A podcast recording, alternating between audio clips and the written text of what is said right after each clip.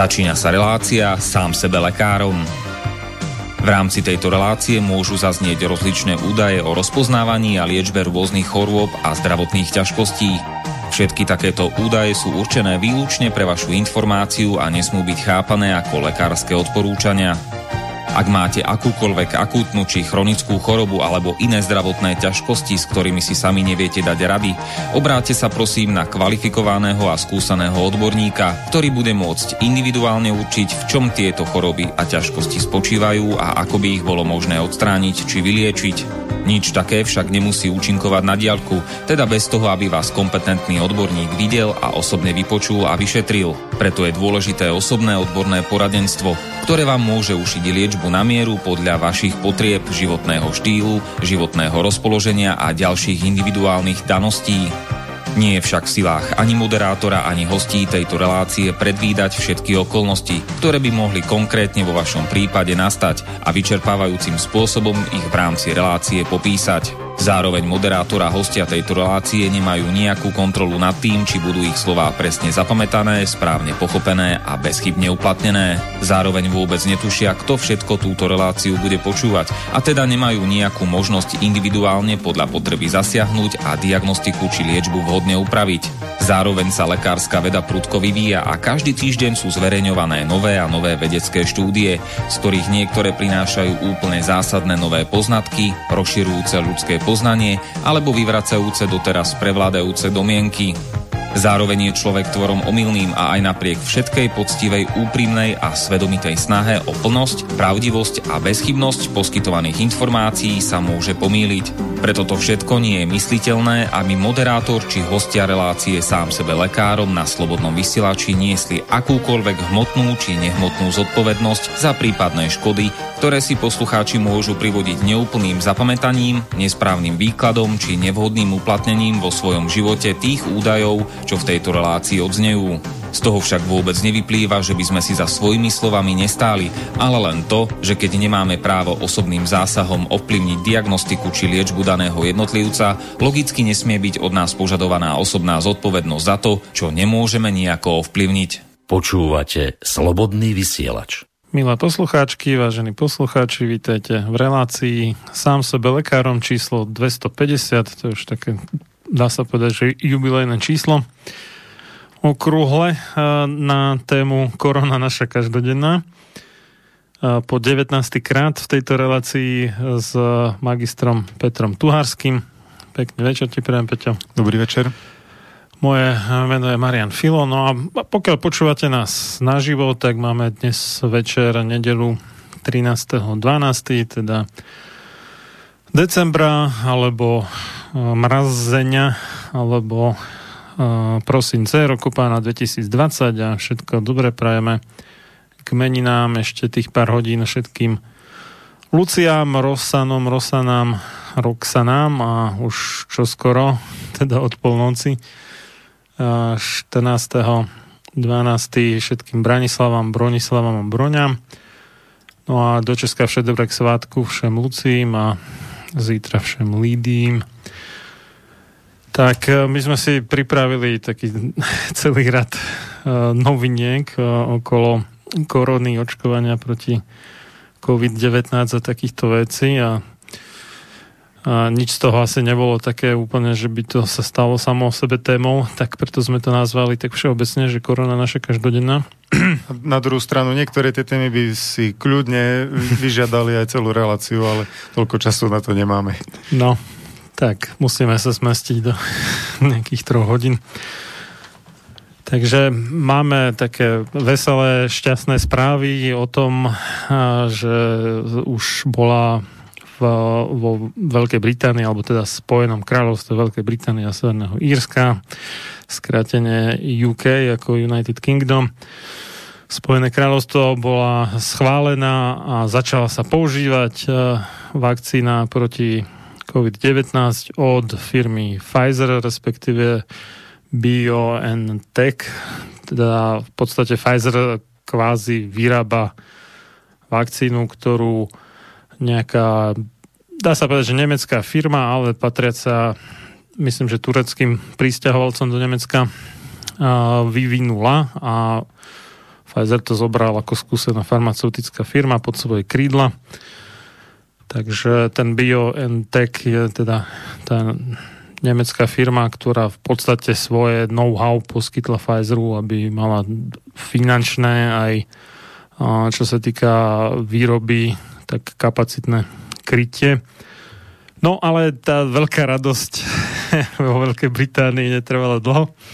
V zápäti sa ukázalo, že niekoľko zdravotníkov očkovaných malo závažné alergické reakcie, tzv. anafylaktické, čo v podstate je život ohrozujúci alergický šok. No a tak tie britské úrady dospeli k tomu, že neodporúčajú očkovanie touto vakcínou ľuďom so silnými, alebo teda s e, históriou alebo anamnézou, cudzím slovom, a silných alergických reakcií. Takže zdá no, sa, treba, že... Treba ešte podotknúť, mm-hmm. že uh, toto sa týka nielen alergických reakcií na samotnú vakcínu, ale akýchkoľvek e, alergických anafylaktických reakcií, takých, ktoré nastávajú rýchlo. A to znamená aj na potraviny, rôzne lieky alebo čokoľvek iné. Čiže kto je alergický na čokoľvek a spôsobuje mu to bezprostrednú alergickú reakciu, tak podľa odporúčania britskej vlády nemá dostať vakcínu firmy Pfizer. No. A je tam ešte taký, taký zaujímavý podtext, že e, britská vláda žiada, aby sa vakcína podávala len na takých e, pracoviskách alebo v takých zariadeniach, kde je k dispozícii resuscitačné zariadenie. Čiže sú si vedomi toho, že je to značne riziková vakcína, asi viacej než bežná priemerná vakcína. Zdá sa. No pri iných vakcínach som ešte nepočul, že by sa odporúčala blízkoť resuscitačných prístrojov. A to, síce, to... síce pri bežných detských očkovaniach alebo iných bežných očkovaniach e, je také také verejné tajomstvo, že na ambulancii by mala byť k dispozícii e, injekcia epinefrinu alebo Čiže adrenalínu v podstate. Iného, adrenalínu, iného prípravku na prevenciu anafylaktického šoku alebo riešenie anafylaktického šoku. Čiže aj pri iných vakcínach toto riziko do nejakej miery sa uznáva, ale až takto, že by, že by museli mať na ambulancii resuscitačné prístroje, to som ešte nepočul. No ten adrenalín v podstate potlača imunitnú reakciu, lebo tá alergická reakcia prúdka je vlastne imunitnou reakciou, prehnanou, prepálenou, prepisknutou tak, tak. a ten adrenalín zráža do nejakých rozumných medzí, kvôli tomu je tam adrenalín. No a tam sa hovorilo o tých zdravotníkoch, že boli akože tak alergicky hm, tak veľmi alergicky, že museli so sebou stále nosiť ten EpiPen, takzvaný, teda to pero na pichnutie si epinefrínu alias teda adrenalínu, keby čosi. Čiže boli to také už silní alergici. No, takže... No ale toto... kto, silný adr... Kto silný alergik ešte nie je, tak sa ním môže, môže stať. aj po, po dávke vakcíny, pretože je, jej obsahom, okrem iného, je aj polyetylen glykol, ktorý už v minulosti bol e, podozrivý, ako boli o ňom záznamy v lekárskej literatúre, že vyvolal nejaké prudké e, alergické reakcie. A e, dokonca, že časť populácie má proti nemu vyvinuté nejaké protilátky, ktoré asi v príhodnú chvíľu môžu spôsobiť vážne problémy. No, polyetylen glykol je inak um, taká základná zložka nemrznúcej kvapaliny. Je to, to je také zaujímavé premostenie s tým faktom, že ano. vakcína firmy Pfizer sa musí skladovať a prevážať pri teplote minus 70 stupňov Celzia a e, príbalový leták obsahuje ďalšie e, podrobné informácie o tom, ako ju treba dve hodiny rozmrazovať, potom sa musí e, rozmiešať v injekčnom sterilnom solnom roztoku, nesmie sa pretrepávať, iba 10 krát obrátiť a spotrebovať do 6 hodín tá dávka vakcíny nie je jednotlivá, ako sme zvyknutí, že v predvyplnených striekačkách sa vlastne tá zmes pripraví a podá, ale táto vakcína je v 5 dávkových baleniach, čiže musí sa v rámci tých 6 hodín vlastne zaočkovať 6, teda 5 ľudí. Čiže to je ako jedna liekovka a 5 krát z toho náťahu no dobré, obsahuje to potom nejaký konzervant?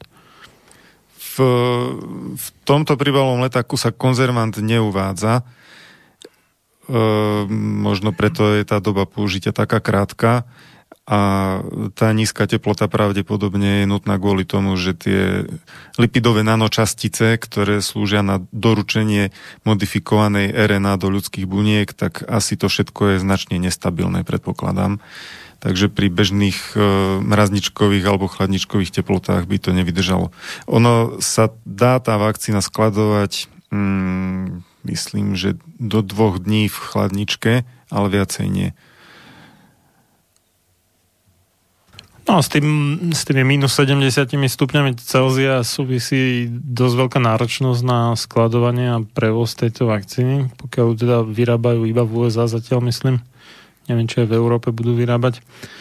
Tam, tam sú vážne otázky no. ohľadom logistiky. No, no, no. Pretože zabezpečiť takéto teploty skladovania, to nie je žiadna trivialita, na to treba certifikované boxy a e, takých boxov ani na Slovensku nie je veľa a to znamená, že e, pracoviska alebo ordinácie alebo šiatre alebo čo to bude, kde bude prebiehať očkovanie, takoto vakcínou musia tým byť vybavené alebo to musí byť niekde v blízkosti takéto vybavenie a tým pádom e, sa nedá uskutočniť nejaké očkovanie na ambulanciách alebo e, skrátka v nejakom väčšom množstve zdravotníckých zariadení, ale budú to nejaké koncentrované očkovacie úzly, ktorými prejde obrovská masa ľudí. A ak by na každého malo byť venovaných aspoň, neviem, koľko myslíš, Marian, že by malo trvať vyšetrenie pacienta pred očkovaním, či je v poriadku, podanie vakcíny, jeho odsledovanie na prípadné anafylaktické reakcie, koľko asi ľudí za hodinu tak aby neprišli do veľkého vzájomného kontaktu, aby sa niekde mohli na tú pol hodinu posadiť a aby ich tam niekto sledoval, či neodpadnú a neopuchnú. E, ako rýchlo sa dá asi takto zaočkovať, ja neviem, tisíc ľudí? Alebo koľko pracovísk je nutných, aby sa takýmto spôsobom očkovalo? No, hlavne by sa tí dnes podľa súčasných predpisov nemali moc hromadiť tí ľudia na jednom mieste, takže viac než šiesti. Ale vidíme, že keď sa to hodí, tak sa zhromažďovať môžu ano, ano. byť masové testovanie. No, ako keby to bolo po mojom, tak to vyšetrenie trvá niekoľko dní na jedného, no ale po mojom to nebude.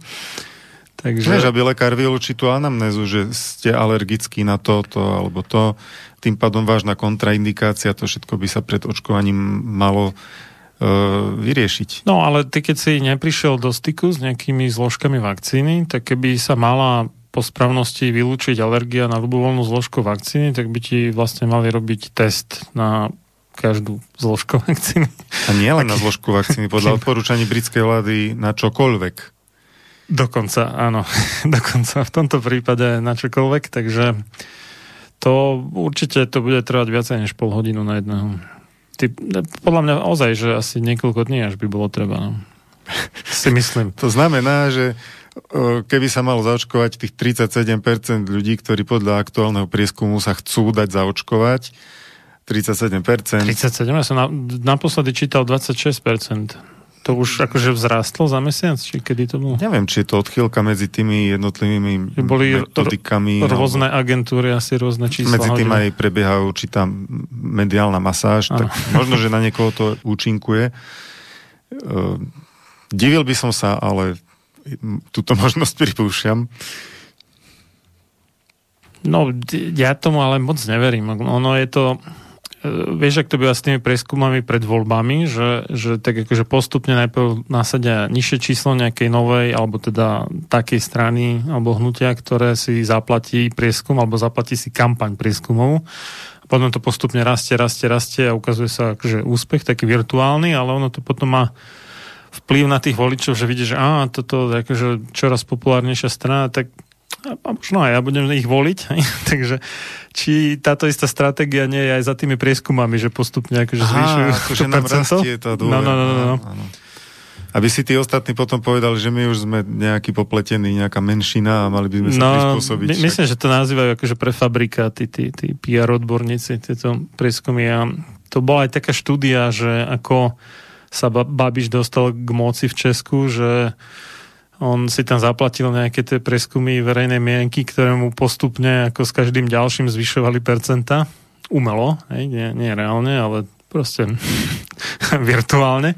Ale vo výsledku to malo ten spätný efekt na voličov, že sa k nemu viacerí pridali, než keby také prieskumy nevyšli v médiách, ktoré si, ale teda tie médiá, časť z nich, významnú časť z nich predtým kúpil. Hej, takže No mám tu ten príbalový leták a je to také trošku pre mňa nejednoznačné, ale dá sa skladovať maximálne 5 dní v chladničke, ale potom, keď to vyťahnú z chladničky, tak to musia použiť do 2 hodín.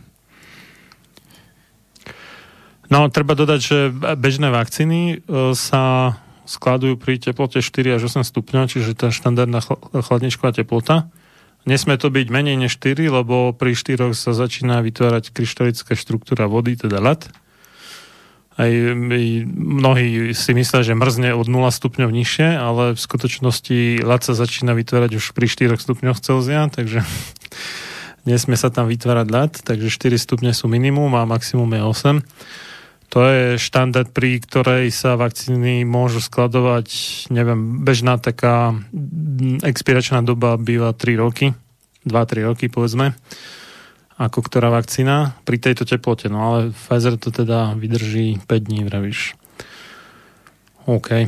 No a mnohí sa divili, že, že čo to urobí s človekom, keď e, mu vpichnú injekciu niečoho, čo má teplotu minus 70 stupňov do tela, ktoré má teplotu nejakých 36-37 tak uh, ja som to už vysvetľoval, že, nemusíte. vysvetľoval, že sa to predtým ohreje na tú izbohu teplotu plus minus. Takže nie, nie je to také, že by vás zamrazili tým očkovaním. Tá vakcína sa volá BNT 162B2. Nemá žiadny zatiaľ poetický názov. Ešte tomu nevymysleli nejaký koronavax? Čo to bude? Uh, z, z príbalového letáku je ešte pozoruhodné, že podľa kapitoly 5.3, ktorá rozpráva o skúškach, ktorým bola tá vakcína vystavená, e, tam sa píše, si to, e,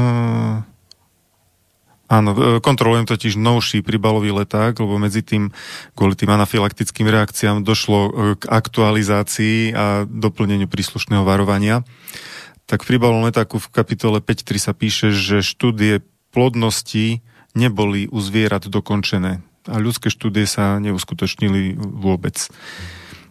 To je prekvapivé, pretože... To, to, sú, to, sú také, to je taká hlava 22, že z etických dôvodov sa nevykonávajú štúdie na tehotných ženách, ani sa to nejak neskúša že, že zaočkujú ženu a potom počkajú, že čo to urobí, že či bude môcť alebo nebude môcť, alebo ako ľahko alebo ako ťažko počať. A to sa z etických dôvodov nerobí, ale potom z nejakého záhadného dôvodu napriek tomu očkujú aj takéto skupiny obyvateľov. No tak konkrétne táto vakcína podľa príbalového letáku sa neodporúča pre tehotné ani pre dojčiace ženy. Hmm. A dokonca ženám, ktoré postupia očkovanie, sa odporúča, aby, teda neodporúča sa im otehotnieť do dvoch mesiacov po podaní vakcíny. To, podobné je to aj u, u Priorixu, alebo teda u všetkých MMR vakcín, že im neodporúčajú nejaký mesiac, dva, tri otehotneť po podaní Tam, tej vakcíny? Pri živých vakcínach je ten dôvod jasný, že čo keby sa ten vakcínový vírus ešte e, prejavoval alebo množil. Ale pri tejto vakcíne to bude zrejme dôsledok toho, že je založená na tej novej technológii mRNA, génovej technológii. Oni možno a... čakajú, že tá imunitná reakcia bude trvať tak dlho. Alebo hrozí, áno, že imunitná reakcia by niečo dorobila s plodom. Práve, no. Ale Uh, chcem poukázať na to, že u bežných vakcín sa robia aspoň štúdie u zvierat, že sa sleduje, či zaočkované zvieratá sú ešte vôbec schopné reprodukcie, teda plodenia a či u nich nedochádza k nejakým viditeľným uh, degradáciám, deformáciám, atrofii alebo niečo takého na pohlavných orgánoch. A e, síce vakcíny pre deti e, to odbíjajú európskou smernicou, e, nám dobre známou 465 lomeno 95 myslím, ktorá hovorí, že keďže deti nie sú v reprodukčnom veku, tak sa reprodukčná toxicita nemusí skúmať. Ale pri tejto vakcíny, ale, ale aspoň sa zvykne pri bežných vakcínach uh, zvyknú zaočkovať aspoň tie zvieratá, aspoň na nich to preskúmajú a potom napíšu do dokumentácie, že na zvieratách sa žiadna reprodukčná toxicita neprejavila a teda predpokladáme, že vakcína je bezpečná aj pre ľudí. Ale táto vakcína firmy Pfizer ešte nemá hotové ani reprodukčné štúdie u zvierat, čo je už aj, aj na svet očkovania je toto neobvyklé. No tak zase nebolo veľmi kedy, no. Keď to no, ale za, za pol roka nevedeli zaočkovať pár potkanov a... Ako myši, hej, ale akože na opiciach by to nebolo úplne... Čo, čo je teda bližší model človeku než myš, by to nebolo celkom realizovateľné tak rýchlo. No ale uh, je to, je to dosť paradox, pretože táto vakcína na génovej technológii sa očkuje ľuďom a ešte sa vôbec nepreskúmalo, či to nevplýva nejako na, uh, na potomstvo. Ako keby sa u iných vakcín preskúmalo. Ja síce uh, chápem tie, uh, tie dobre mienené uh, skeptické reakcie, že táto genová informácia z vakcíny sa nezabuduje do gen, genového základu človeka.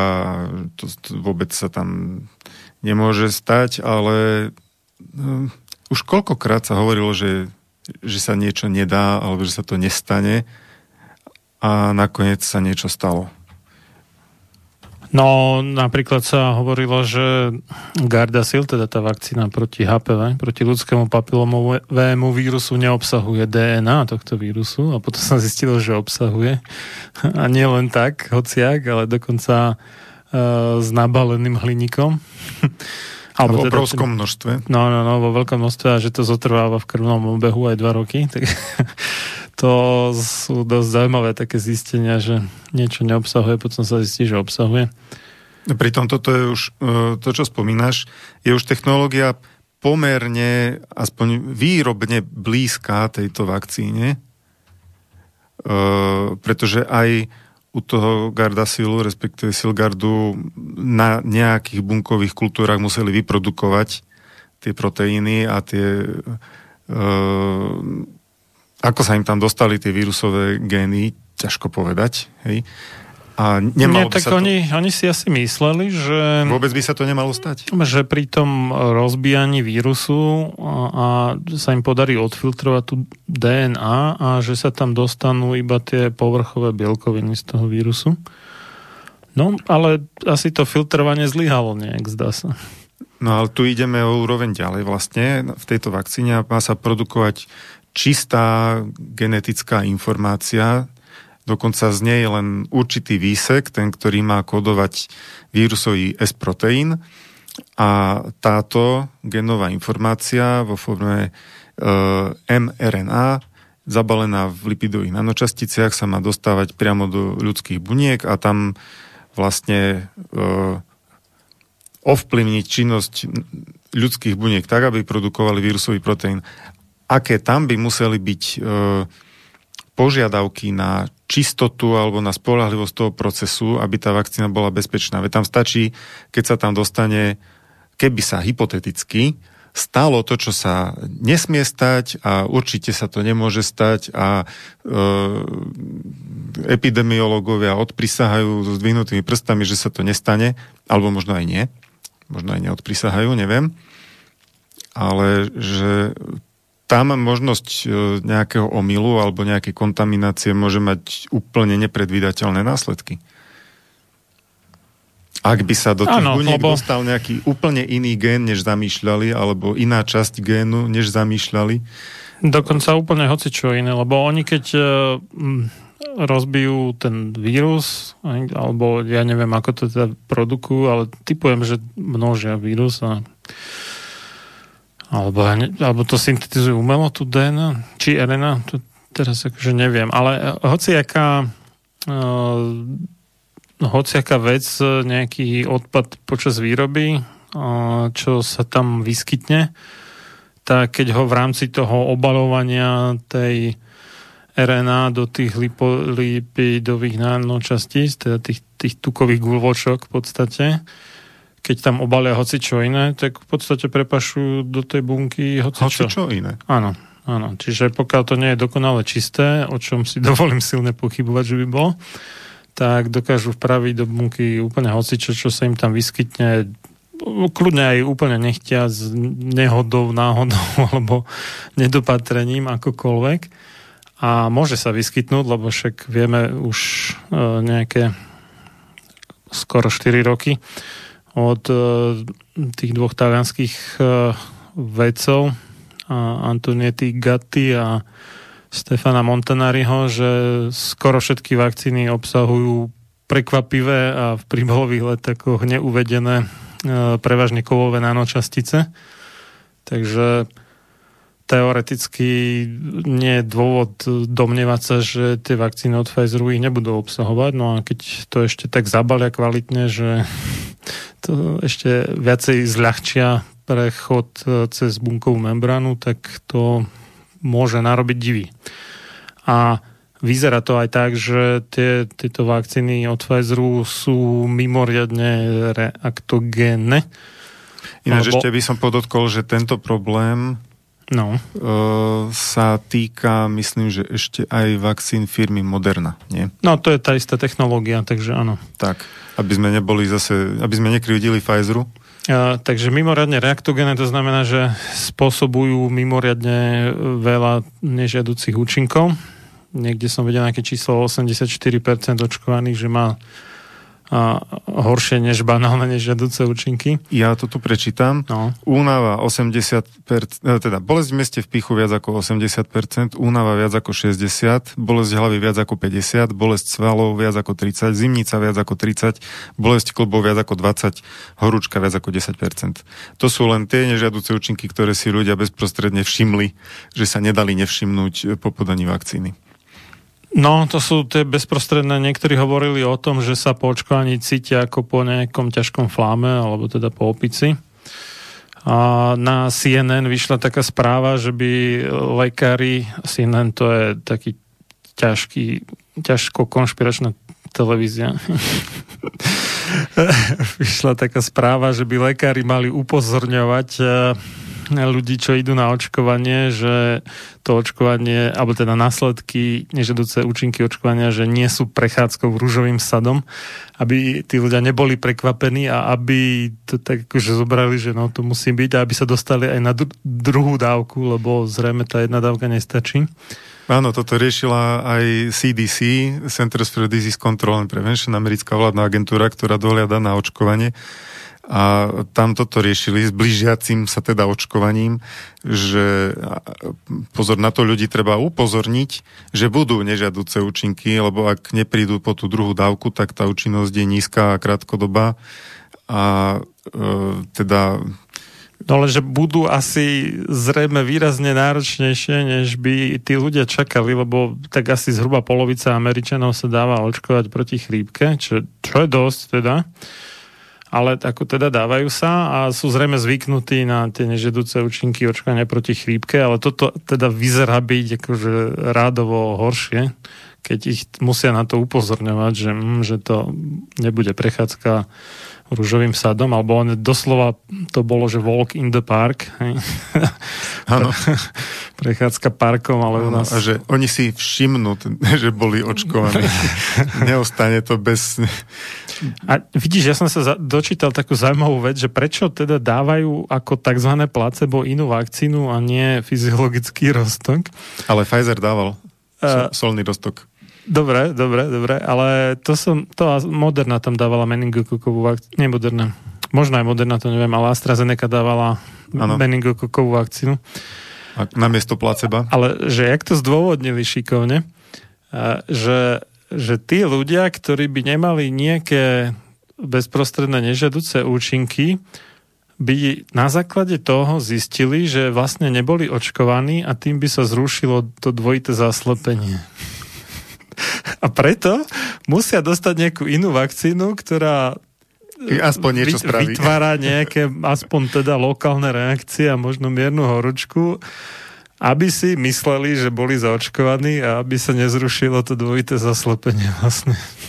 Jasné, ale ako potom zistíme, aké má tá jedna vakcína nežiaduce účinky, keď aj tá druhá má? A, ale ja, ja musím ako teda priznať, že, že toto je akože dosť silný argument v zásade, ale asi ak, podľa mňa nie je riešením dávať tam inú vakcínu, lebo potom ozaj nezistíš v absolútnej miere, že čo a má aké nežiaduce účinky a samozrejme ten placebo alebo nocebo efekt to trošku skriví, žiaľ ale lepší nápad je podľa mňa teda uh, riskovať to zrušenie toho dvojitého zaslepenia, než um, mať Že riskovať iba, zrušenie placeba. než mať iba uh, relatívne uh, údaje o bezpečnosti. Tak neviem, no. No a ešte tam boli nežiaduce účinky stupňa 3, o ktorých tiež vyšli správy. To sú asi tie s tými stavmi ako po ťažkej opici.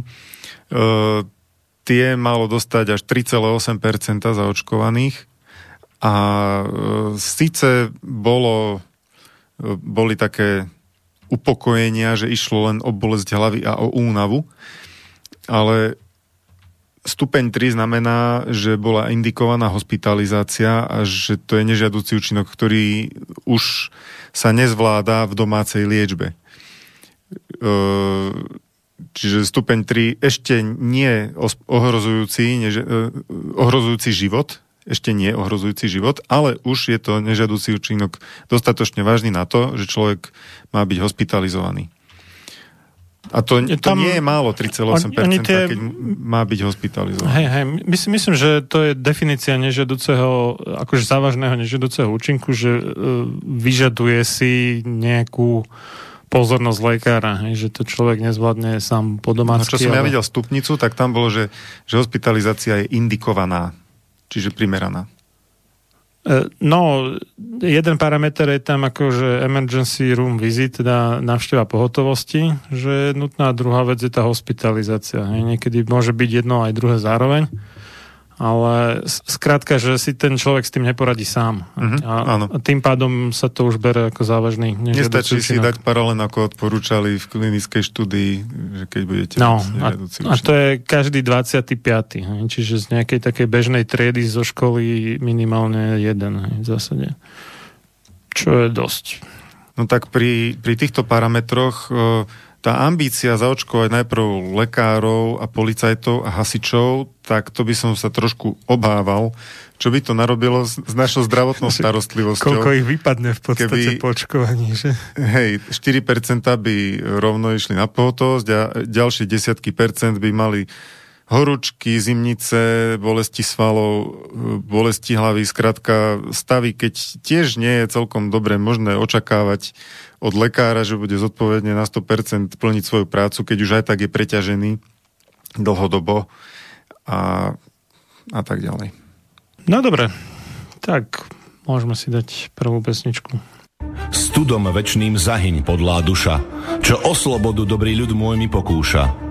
Lež večná meno toho nech ovenčí sláva, kto seba v obeď svetu za svoj národ dáva, a ty morho, hoj morho, detvo môjho rodu, kto kradmou rukou siahne na tvoju slobodu, a čo i tam dušu dáš v tom boji divokom, mor ty len a voľne byť, ako byť otrokom. Samochalúbka. Počúvate Slobodný vysielač.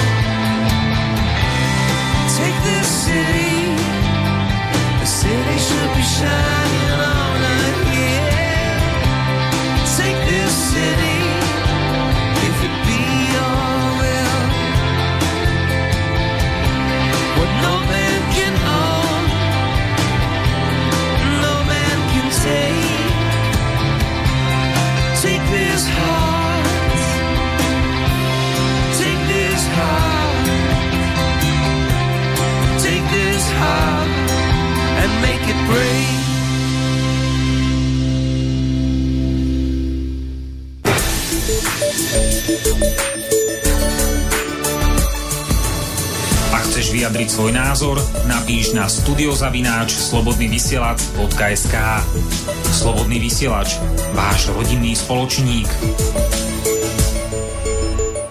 Pokračujeme v relácii sám sebe lekárom číslo 250 na tému Korona naša každodenná z Banskej Bystrice od mixu Marian Filo a za hostovským mikrofónom magister Peter Tuhársky. No mali sme také zaujímavé pozdvižení na um, kresťanskej televízii Lux, kde náš uh, dobrý známy... Prepač, Marian, akej? Uh, deklarovanie kresťanskej televízie. Ďakujem za vysvetlenie. no. Dobre, náš uh, starý známy a kamarát uh, profesor, doktor medicíny Jozef Glasa, tuším aj PhD, aj CSC, ak, sa ne, ak si dobre spomínam, e, mal taký 16-minútový rozhovor s moderátorkou, kde a, nešetril chválami na úžasný dar, aký sa nám dostal práve v tomto predvianočnom období v podobe vakcíny proti korone, ktorá je vraj teda a, a, to prirovnal to akože teda k príchodu Ježiša Krista a takéto veci, že, že to je porovnateľné s tým a tak, tak skúsim to pustiť. Dúfam, že sa to podarí. Momentík. Asi v týchto veciach je taká skôr prísnejšia. Niektorí hovoria, že je až veľmi prísna. To má dávno vyriešené. Hej, dávno to má jasné. Ale niektorí... Čakajte, a toto nebol asi ten výstrižok, ktorý jasné, som chcel? Niektorí drahí veriaci to takisto nemajú jasné. Takže ak niekto má uši na počúvanie, tak by som chcel povedať toľko. V tých vakcínach žiadne hmm. mleté, potratené deti ani plody nie sú. Ani ich súčasti. Je to na webe napísané, je to v katolických novinách, v roku 2013-14 uverejnené z hľadiska morálneho teológa, z hľadiska e, medicíny, biológie, genetiky, všetkého. Je to krásne spracované, stačí si to prečítať. Je to v zásadných e, dokumentoch učiteľského úradu cirkvy. Nebudem ich tu všetky menovať, ale to sú najvýznamnejšie inštitúcie cirkevné, ktoré sa vyjadrili. Vyjadrili sa k tomu pápeži a podobne. Dobre, toto nebolo to, čo som chcel. Nevadí. Dúfal som tajne, že to bude ono, ale nebolo, nebolo to ono. A, takto. Mm. On dostal teda na začiatok takú otázku, že čo... Uh, čo, čo on na to, že teda v tých uh, vakcínach proti COVID-19 sú nejaké bunky z potratených detí a tak. Uh, to toto treba upresniť, lebo niektorí majú o tom také chybné predstavy. Čiže konkrétne teda u tej vakcíny od AstraZeneca, tak tam sa tie geneticky modifikované adenovírusy množia na ľudských bunkách, ktoré pochádzajú z umelo potrateného bábetka niekedy vo Veľkej Británii v 60 rokoch, už neviem presne, ktorý to bol rok, 1960 čosi. Potratená, myslím, že v 14. týždni tehotenstva, alebo v 12. jedno z toho. No a tu, sú to ako nejaké bunky z plúc, ktoré sa rýchle množia, lebo však e, tých uh, budúcich babetiek v maternici sa najrychlejšie množia bunky, lebo tam to prudko rastie. No a tieto bunky sú potom následne od tých 60 rokov a, pestované umelo v laboratóriu a, a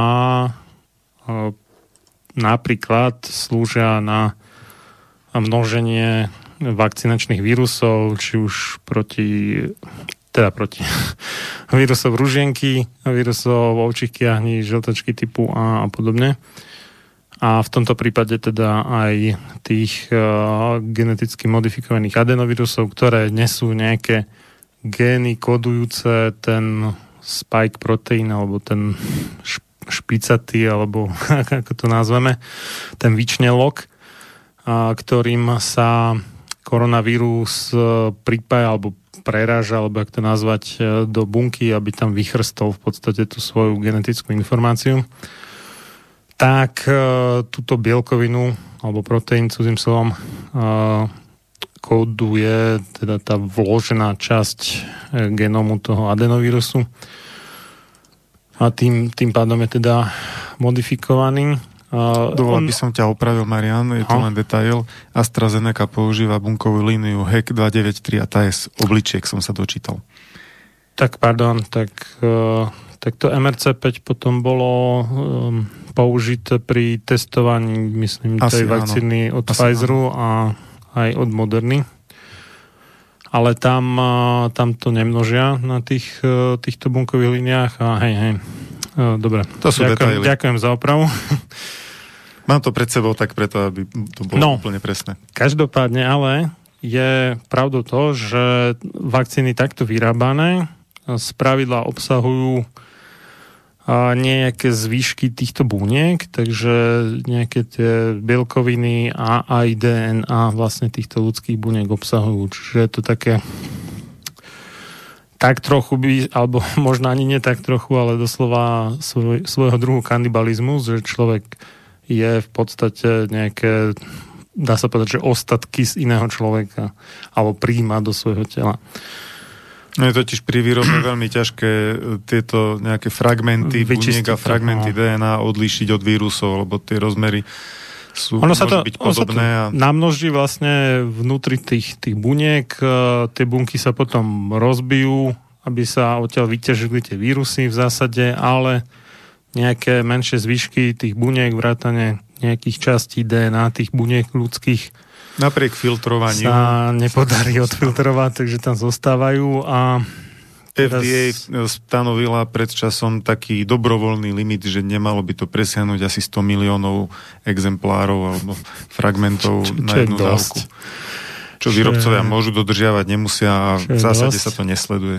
Tak, nekontroluje sa to a oni si s tým ťažkú hlavu nerobia, ale teraz neviem, či mi, minulý rok, myslím, že to bolo, čo zistila zase iná skupina talianských vedcov, že našli vo vakcíne Priorix tetra, čo je teda proti osypkám, priušniciam, ruženke a ovčím kiahňam.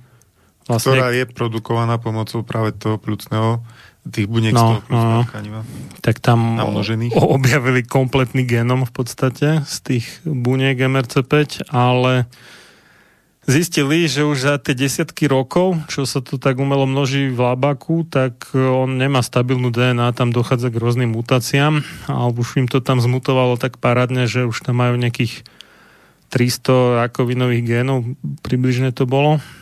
Čiže je to v podstate taká veľmi chorá DNA, ktorá sa tam nachádza kompletne. No tak po skoro 60 rokoch, 53, no, ako?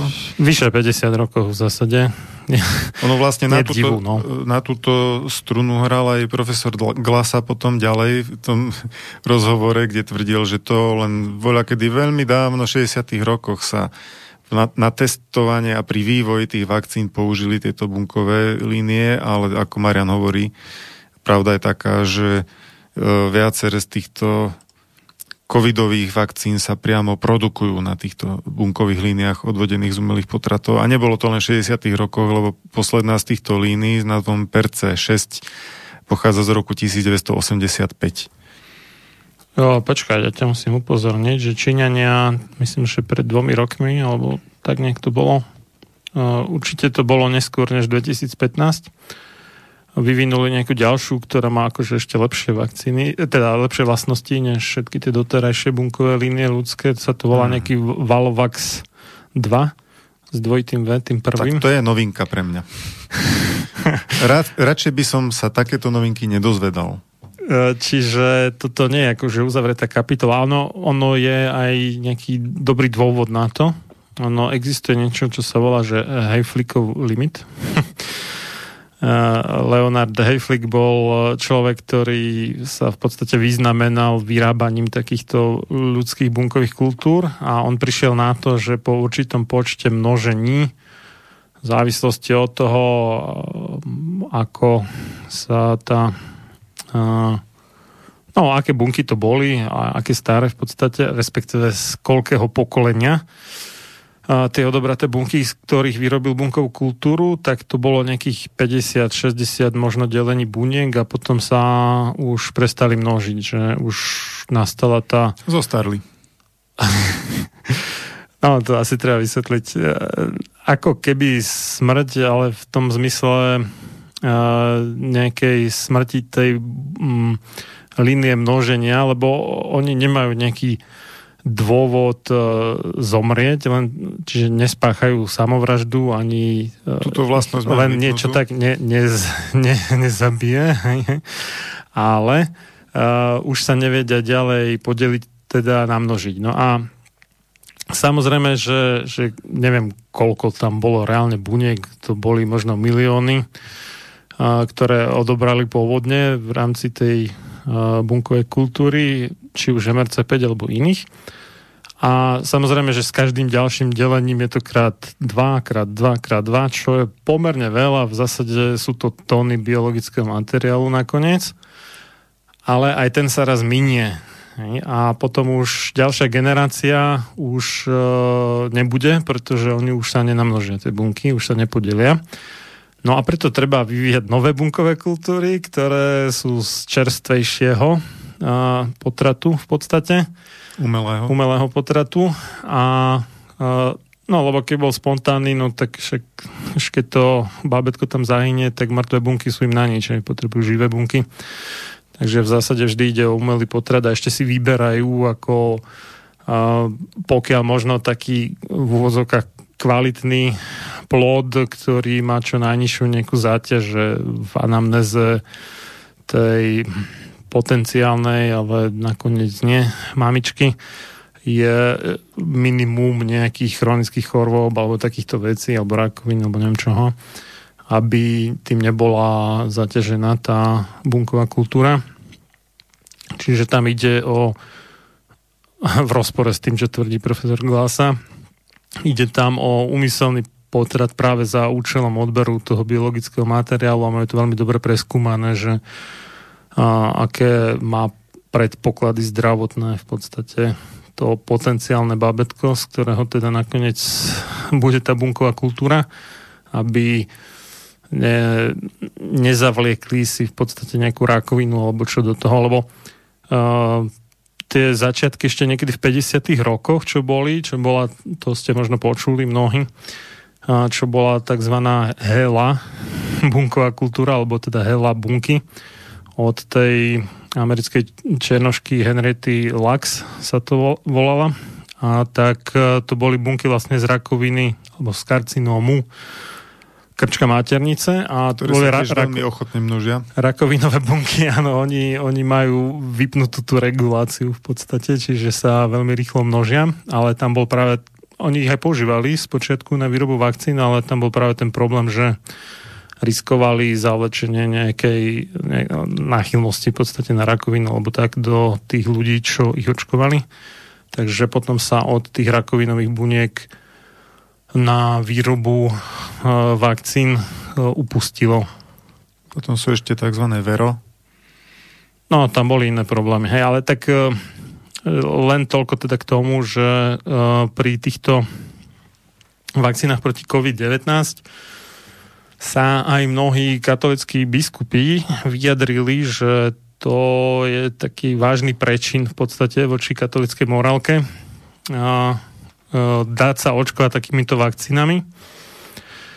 Niektorí to brali akože úplne smrteľné vážne a povedali, že to je úplne konečná z hľadiska nejakej jak to mám nazvať morálky de- degenerácie vývoja ľudstva alebo tak hej, hej morálnej degenerácie, že e, no a iní e, to zase považujú za aj keď teda profesor Glasa nie je biskup ani nejaký katolický duchovný, ale mnohí ho tak berú, ako keby bol. Profesor Glasa je e, z Ústavu biomedicínskej etiky, ktorú... Ktorý je financovaný viacerými výrobcami vakcín. Áno, cez tzv. e, bioetickú tabličku. A bolo celkom pôvabné, ako sa na začiatku úplne pokusil vyhnúť odpovedi na túto otázku, lebo keď sa ho prvýkrát spýtala moderátorka mm, na tieto bunky z umelých potratov, tak odpovedal, e, že je smutné, že sa stále hovorí o potratených plodoch. A, a potom to zahovoril a išiel od toho preč. No je smutné, že sa o tom stále hovorí. Nie, podľa mňa je dobre, no že on, sa o tom hovorí. On, on tam ako to vyvracia tým, že nie sú tam mleté uh, potratené plody, čo ako, nie sú v tomto zmysle slova. Ale ten... nie, nie sú plánovanou zložkou vakcíny, určite. Aj to, aj, aj to nie je teda akože e, vhodia potratené bábetko do menšika na meso a po štipke dajú do každej uh, jednej vakcíny, tak to samozrejme nie je. Ale tie dopady očkovania takýmito očkovacími látkami sú v zdravotné dopady, myslím, sú v podstate ako keby to tak bolo. Pretože obsahujú aj tie ľudské bielkoviny, aj ľudskú DNA. Tá ľudská DNA má väčší potenciál v podstate ako keby to bol nejaký vírus, retrovírus, pozmeniť eh, DNA tej očkovanej osoby. Tak to, toto treba vysvetliť. Ja som to tiež spočiatku nechápal, že prečo Uh, väčší potenciál, údajne až miliardu krát väčší potenciál než zvierace DNA. Ja som najprv nechápal, že prečo to takto je a potom uh, som zistil, že zvierace DNA sa od ľudskej DNA rozlišuje tým, že normálne máš tam teda tie nukleotidy, to adenozin, cytozin, guanin, tymin, teda tie štyri rôzne písmenka, ktoré tvoria tú abecedu DNA to je všade, to je aj v ľudskej, aj v zvieracej, tak, ale potom okrem toho sú tam ešte nejaké dodatočné molekuly, ktoré oni to nazývajú, že dekorácie, ako keby. Myslím, že sa to tak nazýva, že decoration. A tie už sa odlišujú uh, ľudské od uh, zvieracích. A tie ľudské tým, že sú teda uh, m, podobné vlastne, alebo vlastne rovnaké, nie že podobné, to je úplne to isté, než to, čo máme my, tak oveľa skôr sa dokážu vpraviť do genomu tej nejakej bunky, do ktorej sa nejakým štýlom môže dostať tá DNA z vakcíny, než keby to bola zvieracia DNA. A toto je údajne teda až miliardukrát vyššia pravdepodobnosť oproti zvieracej DNA a teda vakcíny s takto um, také, takouto technológiou vyrábané, alebo teda s vírusmi pestované na ľudských bunkových kultúrach majú oveľa väčšiu mutagenitu, čiže dokážu spôsobiť mutácie. No a čo sa týka toho údajného hoaxu, že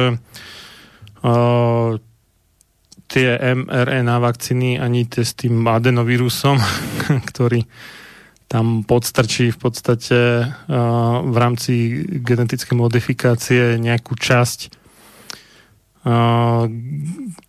tých genov um, koronavírusu, ktoré kodujú ten špičkový alebo spike protein, tak, že nespôsobujú mutácie u očkovanej osoby, tak to je také veľmi odvážne tvrdenie, že normálne to funguje tak, že tá bunka vyrába na základe RNA, tej, tej mRNA, nejaké bielkoviny buď tá mRNA vznikne kópiou z jej vlastnej DNA, čo je taký ten štandardný spôsob, alebo sa tam dostane teda tá RNA nejak zvonku.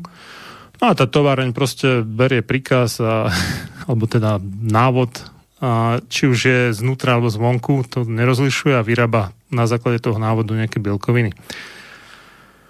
No a bežne sa nestáva, že sa to náspäť teda zapíše do DNA tej bunky, ale keď tam je taký ten špeciálny enzym, čo sa nazýva reverzná transkriptáza, respektíve to je celá kategória enzymov, ich je viacej, tak tomu môže dôjsť. A takto fungujú tie retro, retrovírusy, ako je napríklad aj HIV, že oni tu e, RNA naspäť teda skonvertujú do DNA a zapíšu do genomu tej napadnutej bunky, teda do toho bunkového jadra. No a tým vlastne aj pre ďalšie generácie tej bunky, keď uh, sa namnožia delením, tak uh, už obsahujú gen toho HIV vírusu a v tomto prípade to môžu byť geny toho koronavírusu. No. A podľa mňa teda nie je úplne zaručené, že sa tam nejaký druh tej reverznej transkriptázy nevyskytne. Aj u tých buniek v okolí miesta v pichu, alebo možno aj niekde ďalej. Otázka je, že kam všade krv alebo lymfa vlastne zanesie uh, nejaké tie lipidové nanočastice. To asi ani samky netušia v túto chvíľu. By som to povedal aj. ono, to, že je to nová technológia, to je zároveň uh, veľká neznáma z hľadiska dopadov jej používania. E, ja ešte prečítam, aby bola tá informácia úplná, že ktoré vakcíny sa vyrábajú za použitia e, teda bunkových línií odvodených z umelého potratu. Tak je to CanSino Biologics, to je tá čínska adenovírusová, AstraZeneca od Oxford, uh, Janssen Research alebo Johnson Johnson, University of Pittsburgh, tá sa u nás veľmi nespomína. Immunity Bio, tá tiež u nás nie je veľmi známa. E, pokiaľ ide o vakcínu Pfizer, tak tá pri výrobe nepoužíva takéto bunkové linie, použili ich len v nejakom experimente počas vývoja. Čo no, je síce tiež morálne bremeno, ale menšie ako... Tým, že oni vlastne nerobili skúšky na zvieratách, tak si to vlastne odskúšali iba, že čo to urobí na tých bunkových kultúrach ľudských. Áno. No a pokiaľ ide o tú genovú technológiu, tak e, chcem poukázať na to, že takéto vakcíny neboli ešte e, nikdy schválené na všeobecné použitie u ľudí. E, boli vyvíjane už od 80. rokov, a to na základe práve, e, dá sa povedať, že pokazeného experimentu, e, keď e, to bol konkrétne, to bola technológia adenovírusového vektoru, pokúšali sa o nejakú genovú terapiu a dopadlo to zle, vznikla burlivá imunitná reakcia, Čiže oni sa pokúšali vlastne napraviť nejaké poškodené gény, respektíve dopady poškodeného génu nejakého človeka. A keď teda vznikla táto burlivá imunitná reakcia, tak vtedy si uvedomili, že toto síce e, z hľadiska genovej terapie je nežiaduce, lebo genová terapia e, má iné ciele, ale že by to mohlo byť použiteľné na výrobu vakcín. Ale napriek tomu, že ten vývoj trvá už teda vyše 30 rokov, tak nebola nikdy schválená takáto vakcína pre e, plošné použitie u ľudí. Boli rádovo stovky zaočkovaných ľudí proti rôznym ochoreniam, experimentálnymi vakcínami proti ja neviem, vírusu HIV, ebole, tam dokonca Rusi očkovali, myslím, že až vyše tisíc ľudí takouto adenovírusovou vakcínou proti ebole. Preto teraz sa vlastne tvrdí, že je to odskúšaná technológia, no ale odskúšaná je len do tej miery, že experimentálnou vakcínou z roku, myslím, že 2012 alebo 15 e, zaočkovali tak sa mi dá 1200 ľudí. Ja myslím 15, že to bolo až. Hej, hej, asi 2015. Takže no, no, to, toto, bol... je tá, to, to je tá uh, osvedčená technológia. Bolo také veľké halo, že v Rusku vlastne dokonca až dve vakcíny proti ebole vymysleli, ale jak to bolo také veľké halo, tak to potom splaslo a už potom o tom nebolo skoro žiadna správa v médiách. A vlastne tá epidémia no, prišla, odišla, bola v zásade doteraz najväčšia epidémia boli, aká kedy bola. Otázka je, že či to ozaj bola všetko bola, tam je to hm, také šeliaké, lebo tie príznaky boli môže spôsobiť aj všeličo iné, aj neviem, nadužívanie antibiotík napríklad vraj má také podobné príznaky, takže tam sa o tom dosť pochybovalo, aj ešte také, také iné čachre, machre tam boli, ako že tam USA vyslali na pomoc nie zdravotníkov 3000, ale vojakov, čo je také, otázka, že či tam budú zo samopálov strieľať tie vírusy, alebo čo tam teda hľadali tí vojaci. Takže bola to taká hodne neštandardná epidémia, ktorá však ebolu poznáme, myslím, že od 70. rokov a tie čísla za túto epidémiu samotnú jednu jedinú prekročili súčet všetkých predchádzajúcich epidémií, čo je také dosť zvláštne. Ono totiž e, býva to obvykle tak, že čím smrteľnejší nejaký vírus je, tak tým uh, alebo rýchlo smrteľný v tom zmysle, že rýchlo zabije toho, koho napadne, tak uh, tým menej sa rozšíri logicky, lebo čím dlhšie nechá žiť svojho hostiteľa, tak tým e, väčší čas je na to, aby sa rozšíril, takže keď ho zabíja veľmi rýchle, tak sa zase tak moc nerozšíri a potom sú to také epidémie radovo v desiatkách, stovkách, na najvyš pár tisíc ľudí, ale tie predchádzajúce epidémie eboli boli e, maximálne v rade stoviek, skôr desiatok. A táto bola taká, že niekoľko tisíc No a potom e, bolo dosť ticho o tých, tých vakcínach, takže otázka je, že prečo? E, ja chápem, že to vyzerá veľmi sľubne, ako princíp, mm. že vlastne je to taká skladačka, modulárny systém, môžu tam doplniť gen hociakého povrchového proteínu, hoci čoho a proti tomu vlastne e, donútia telo produkovať protilátky, tak potom to skúšali na rôzne vírusy, chrípky, žltačky typu B, HIV, besnoty a rôznym parazitom, eboli, ale všetko to bolo v rovine experimentov, to na pár desiatok až maximálne pár stoviek ľuďoch. No ono, eh, keď si človek zoberie, že, že ako vlastne vyskúšať túto novú technológiu, ktorá je potenciálne vysoko riziková, že normálne ju nevyskúšate na ľuďoch, ktorým tá choroba nehrozí v zásade, lebo to nebudú to riskovať. A ťažko by aj nejaká etická komisia na to pristúpila. Treba vyrobiť nejakú epidémiu, áno, ktorá ktorá... Na, a to, to už je veľmi konšpiračné, ale možno, že využiť. Dobre. ktorá ako nahrnie veľa ochotných dobrovoľníkov na testovanie tej novej vakcíny, lebo niektorí sú takí, že nadšení, že chcú byť prvý chránení. Tak...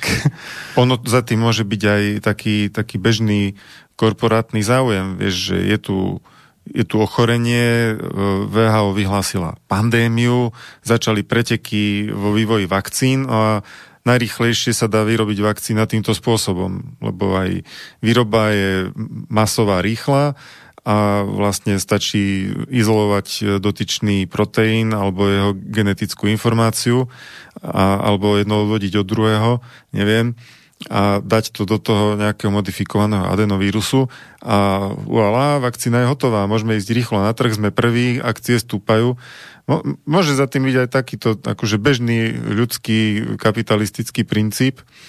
Takže ako ne, nepotrebujeme na to, aby bola zámerne vyvolaná nejaká pandémia, aj keď ja, ja celkom verím vedcom, ktorí vravia, že samotný ten koronavírus e, je laboratórnym izolátom, že nevznikol prírodným krížením, ale to je úplne iná téma. Ja, ja im verím, že, že to bolo takto. No ale e, čo, čo hovorí Svetová zdravotnícká organizácia o týchto genových vakcínach? Uh, tuto je jeden citát, ktorý hovorí za všetko, že mnohé aspekty imunitnej odpovede vytvorenej DNA vakcínami nie sú pochopené. Avšak to nezabránilo signifikantnému e, progresu smerom k použitiu tohto typu vakcín u ľudí a klinické štúdie začali. Takže to, toto je dosť e, podľa mňa vážne keď už Svetová zdravotnícká organizácia toto priznáva. A to nie je len nejaké teoretické priznanie. Vieme, že AstraZeneca mala problém s tými klinickými štúdiami. Však e, zistilo sa, že časť účastníkov bola zaočkovaná len polovičnou dávkou vakcíny. Nevedeli celkom presne e, vysvetliť, že ktorí to boli presne účastníci, ale vychádzalo to tak, a, a prečo k tomu došlo, údajne omylom, ale výsledkom ale tam, bolo... tam býva niekedy aj, že hľadajú to správne množstvo toho antigénu, takže že nejakú časť ľudí očkuje, neviem, že 10 mikrogramov alebo 20, 30, áno, tak? Áno, to sa deje, ale v tejto, v tejto že... štúdii už nehľadali. V tejto Aha. štúdii už mali byť očkovaní štandardnou dávkou. Tak mali asi z predchádzajúcej štúdie nejaké zvýšky, Možno. že s polovičnou dávkou. Každopádne AstraZeneca a na veľké počudovanie zistila, že tí s tou polovičnou dávkou mali väčšiu imunitnú odpoveď ako tí s tou plnou dávkou. Opakujem, polovičná mhm. dávka vakcíny mala väčšiu imunitnú odpoveď ako plná dávka. Paradox. E, sú hypotézy, prečo sa to takto mohlo stať, ale sú to zatiaľ len hypotézy. AstraZeneca nevie naisto, prečo sa to takto dialo a e, v podstate e, cúvla firma do tej miery, že ide urobiť ďalšiu klinickú štúdiu, aby vyriešila e, teda problém dávkovania.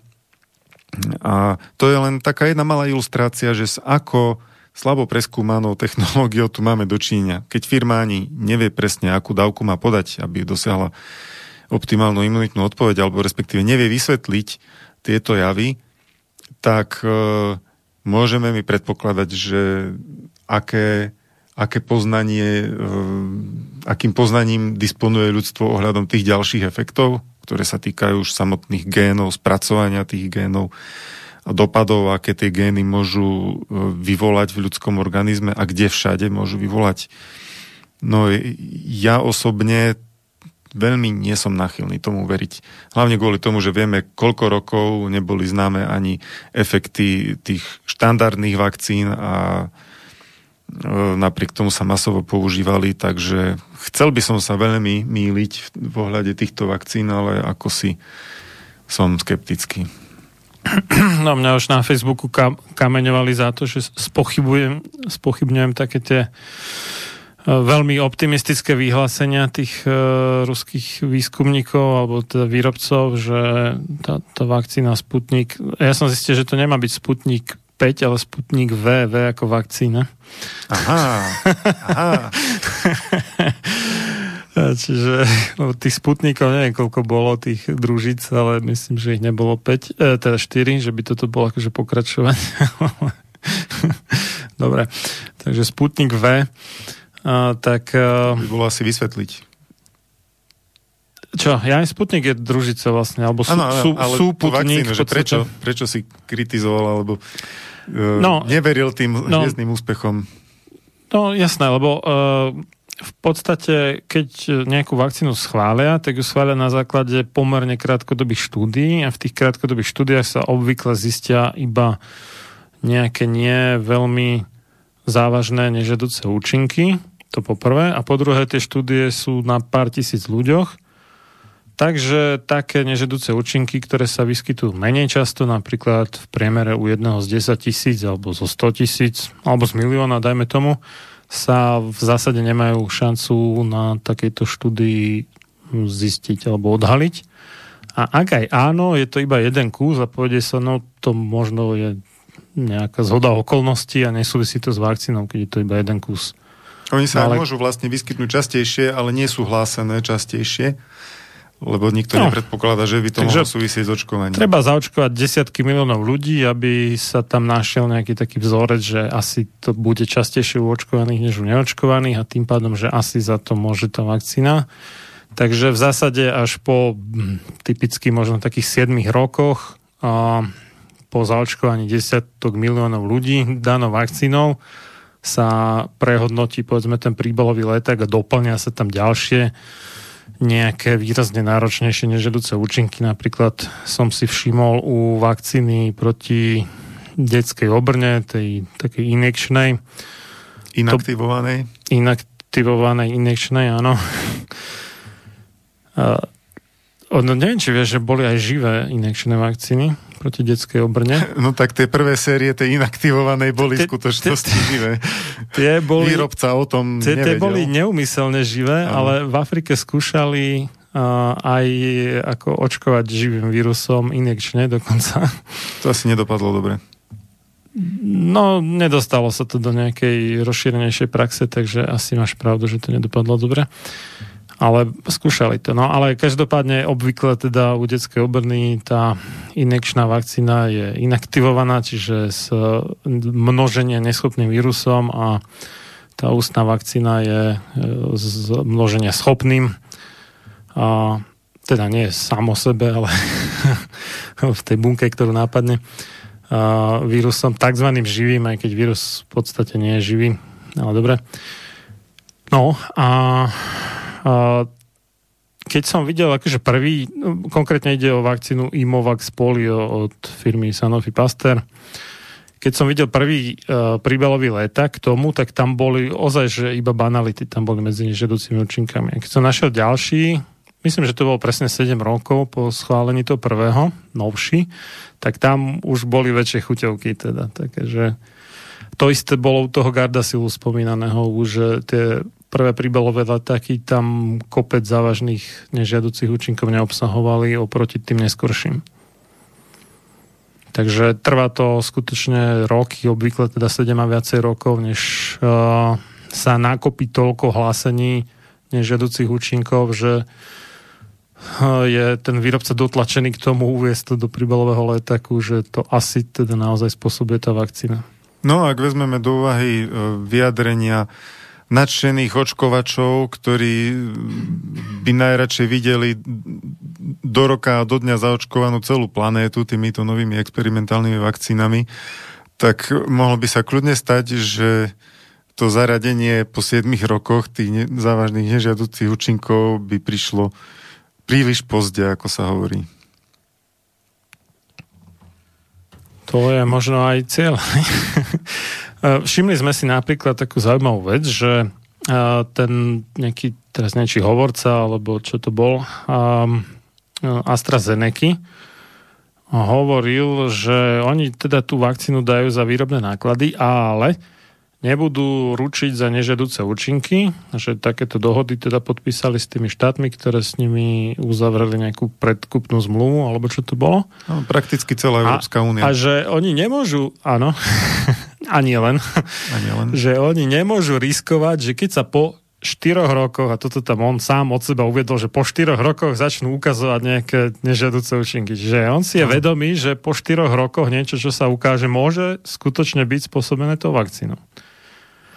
Čiže je to niečo, že, že tam začne uh, pôsobiť nejaká škoda, typicky nejaká autoimunitná reakcia, ktorá postupne hryzie do nejakého orgánu, ja neviem, u cukrovky prvého typu, to môže byť teda pankreas, alebo teda podžalúdková žláza a ujedá a ujedá z neho a on ešte funguje tak, že človek si nevšimne problém, povedzme aj keď už má polku zničenú, ale už keď je to niekde na 20-30%, tak už, už začína byť problém. A kým to zožere teda do takejto miery, ten imunitný systém rozhodený s tou vakcínou, ale mohol by byť aj nejakým vírusom, nielen vakcínou, e, tak zle naprogramovaný v podstate, tak e, to trvá častokrát aj niekoľko mesiacov, rok, dva, prípadne až štyri. Takže... No a u týchto genových vakcín, e, teraz mi napadlo, možno je to absolútna hlúposť, ale vedel by si si predstaviť e, hypoteticky, čisto hypoteticky, taký mechanizmus, že z tých miliónov ľudských buniek, ktoré dostanú ten umelý gen a začnú produkovať vírusový proteín, z tých miliónov buniek štatisticky jedna sa nájde, ktorá e, si tú genovú informáciu predsa len napriek všetkým e, predpokladom zabuduje do, do svojho jadra a do svojej genovej výbavy, alebo e, sa to stane takým spôsobom, že pri delení tejto bunky sa tá genetická informácia zreplikuje. Hypoteticky, hej. Jedna jediná bunka sa začne no. množiť, uh, už uh, teda pozmenená a bude obsahovať tento vírusový proteín a za nejaký čas sa nám rozdeli sa na dve, dve sa rozdelia na štyri, hej, 4 na 8 a koľko by trvalo mesiacov alebo rokov, kým by e, počet týchto pozmenených buniek produkujúcich vírusový proteín bol taký veľký, že by už vyvolal nejakú imunit, autoimunitnú reakciu proti tomu typu buniek napríklad.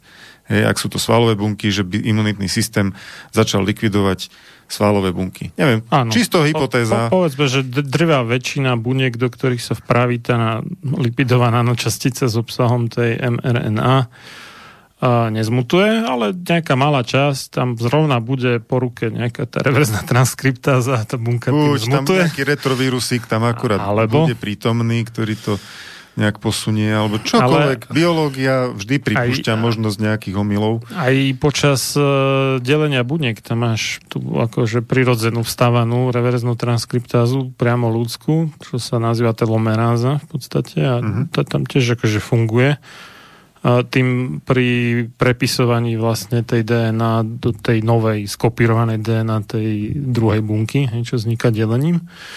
Takže my máme aj svoju vlastnú telomerázu, netreba tam nutne retrovírus. teda telomerázu, tú reverznú transkriptázu, konkrétne telomerázu, netreba tam z vírusu tú reverznú transkriptázu úplne. Takže môže sa stať a povedzme, že nech je to teda jedna z tisíc buniek, alebo koľko to môže byť? No nech jedna z milióna, to je také alebo, obľúbené alebo, slovo u týchto alebo, propagátorov áno, očkovania. Na, namnoží sa to a vytvorí to Môže to vytvoriť aj autoimunitnú reakciu, pokiaľ... Dlhé roky sa nič nedeje, lebo je tam jedna tá bunka osamela, dve, štyri, ešte stále sa nič nedeje, ale keď sa exponenciálne ich namnoží už pár generácií, po nejakom dlhom čase. Tak... No si zober, že, že zmutuje takto nejaká bunka, povedzme už toho pankreasu, keď som ho spomínal, a čoraz viacej buniek toho pankreasu bude mať takéto, o, že budú produkovať tie spike proteíny a imunitný systém bude na nich útočiť. Hmm. Logicky. Tak vznikne autoimunitná reakcia a potom odpalkujú v podstate ne, nemusí ten orgán. To, nemusí to skončiť pri tom, že budú protilátky proti tomuto proteínu vírusovému, ale čo ak to imunitný systém zle pochopí a začne útočiť proti celej skupine takých istých buniek, ktoré sa tak čudne správajú? No, toto treba povedať, že mm, on, ten imunitný systém, to nie je také presné, že, že okamžite vytvorí tú úplne najsam správnejšiu protilátku, ktorá presne sadne na tú bielkovinu, proti ktorej sa chce brániť, že to jednak teda trvá nejaký čas, kým sa nájde tá najvhodnejšia a to, to sa nazýva oh, nie aproximácia, iný tam bol no a teraz mi to vypadlo ten termín ale, Iterácia? Nie, nie. Hľadá sa v podstate uh, tá najsprávnejšia protilátka, uh, že postupne sa to čoraz viacej upresňuje. A tu existuje ten taký výnimočne dočasný autoimunitný syndrom, Kawasakiho syndrom sa to volá, ktorý trvá obvykle iba dva týždne. A ten vzniká tým, že, že tie prvé protilátky, ten taký dosť neprestný nástrel protilátok proti niečomu,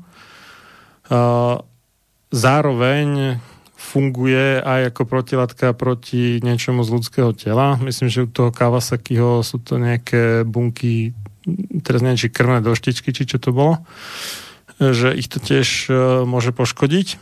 No ale postupne, ako sa hľada čoraz presnejšia protilátka proti tomu vírusu, tak tá už potom nefunguje na tie vlastné bunky uh-huh. a kvôli tomu sa to stráti vlastne. Že, čiže to hľadanie protilátok nie je také, že úplne priamočere, že dostanem tú na prvý pokus. Jak sa to nazýva, že zámok a kľúč, hej, že, hej. že mi skopíruje kľúč, nie je to také, že najprv to skopíruje tak náhrubo. rôznych variant, ktoré sa skúšajú. Áno.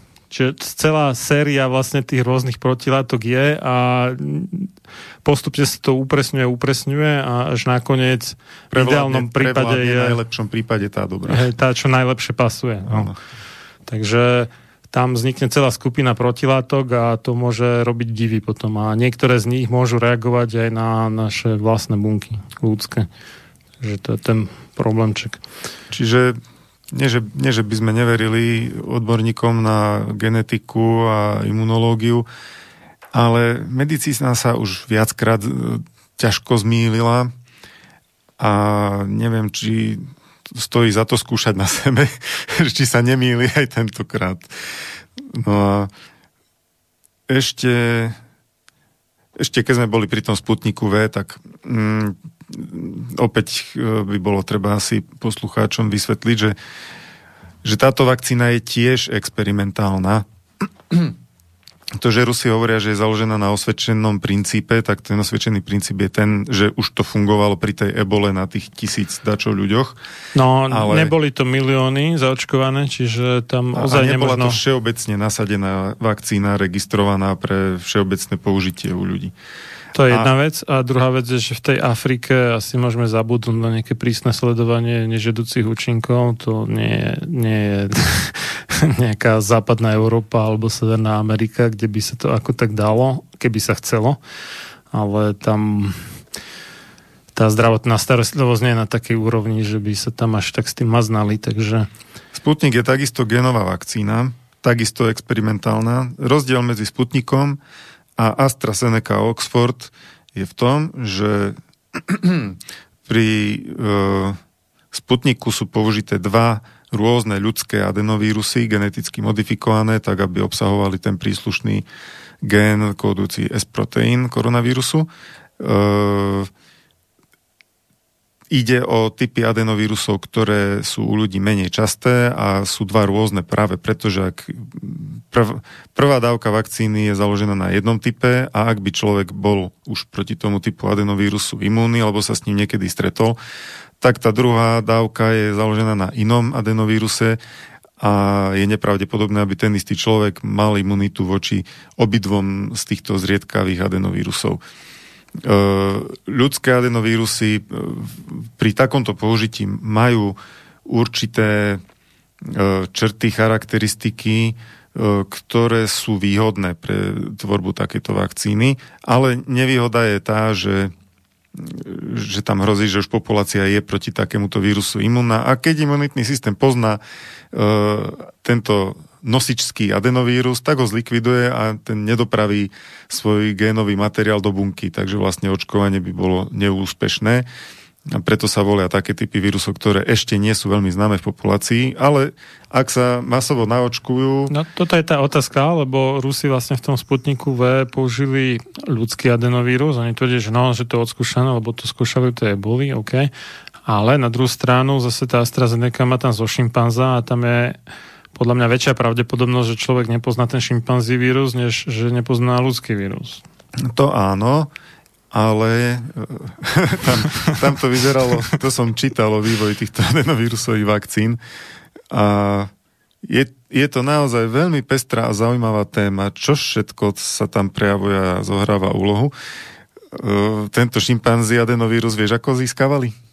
Neviem. No, bolo jasné, že keďže šimpanzi sú tiež primáty a tiež majú adenovírusy, tak vyzeral ten šimpanzi adenovírus ako celkom dobrá alternatíva k tomu ľudskému. Mal by byť pomerne blízky svojou štruktúrou. Ale ako ho zohnať, keď šimpanzi sú dosť prísne chránené? No, ale Uh, výkaly týchto Ste, šimpanzov... z nosa, nie? Výkaly šimpanzov nie sú chránené a preto výskumníci týmto spôsobom, keďže adenovírus sa teda produkuje aj do stolice, tak dokázali izolovať šimpanzi adenovírus e, číslo 1 a preto tá, tento nosič vlastne mal tú skratku HADOX 1, hej. Chimpanzee adenovirus Oxford 1. Takže to je taká prúpovidka. Takže už majú šimpanzi adenovírus, ale je otázka, či zase imunitný systém ľudí nezareaguje na až takto cudzorodý vírus práve že razantnejšie, než by zareagoval proti ľudským adenovírusom. Tým pádom e, by mohli byť zase burlivejšie nežadúce účinky a nižšia účinnosť vakcíny. Steží povedec, čo, čo sa stane Ukáže čas. Ďalej. A zase, e, pokiaľ ide o tie ľudské adenovírusy a možno, že aj o tento šimpanzí, E, čím viac sa bude používať na výrobu vakcín, tak tým väčšia časť populácie už bude imúnna voči tomu adenovírusu. Budú musieť striedať aj tie nosičské vírusy. Buď nejaké iné typy adenovírusu, alebo... No oni tvrdia, že to je taký, že mu zneschopnili množenie, čiže on by sa... Áno, taký... čiže nemal by až tak provokovať imunitnú odpoveď, ale kto vie.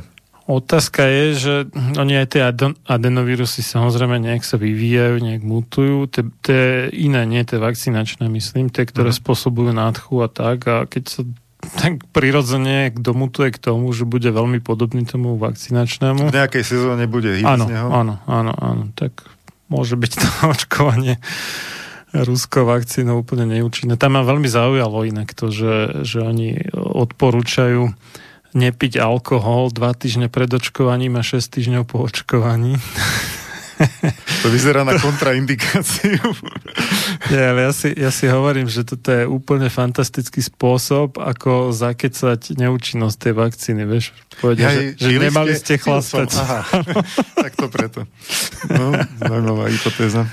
Uh, no dobre, dáme si predstavku.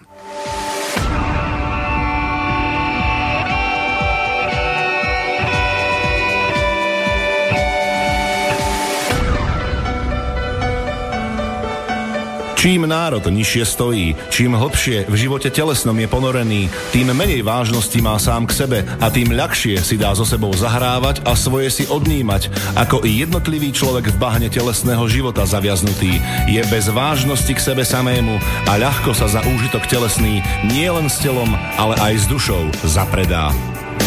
Ľudovít Štúr Máte naladený slobodný vysielač Banská Bystrica.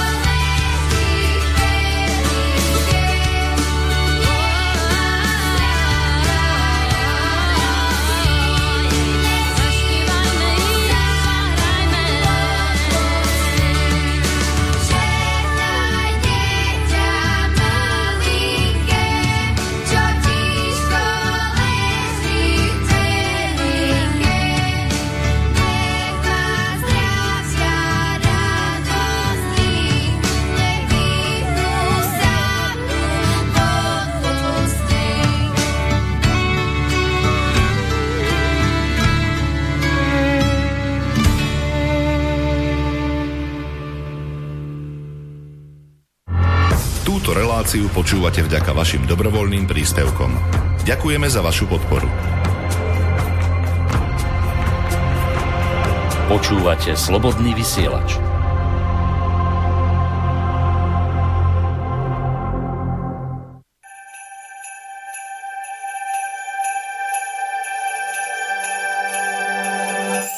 Keď sa mi večer nechce spať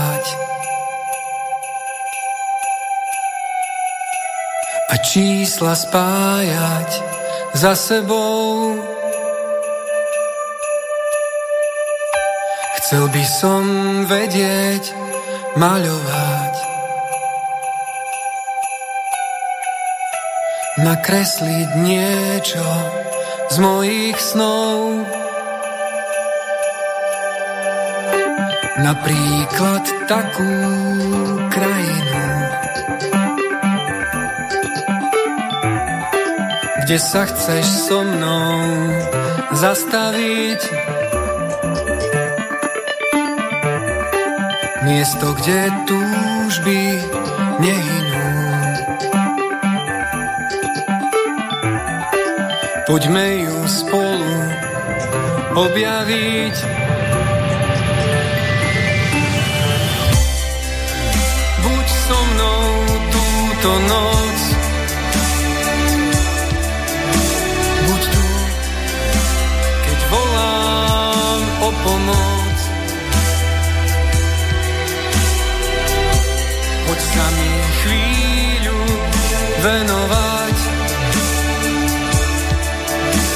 veď vieš,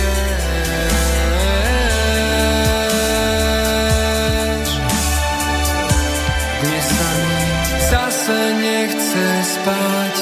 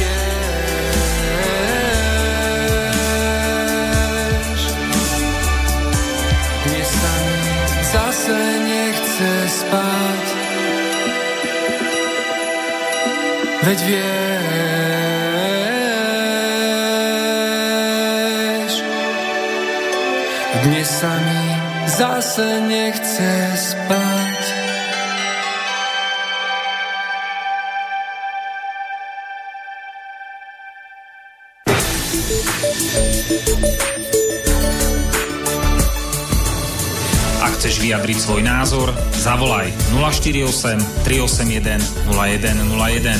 Slobodný vysielač, váš rodinný spoločník. Sme späť v relácii sám sebe lekárom číslo 250 na tému korona naša každodenná. A z Banskej Bystrice od mixu Marian Filo a za hostovským mikrofónom magister Peter Tuhársky.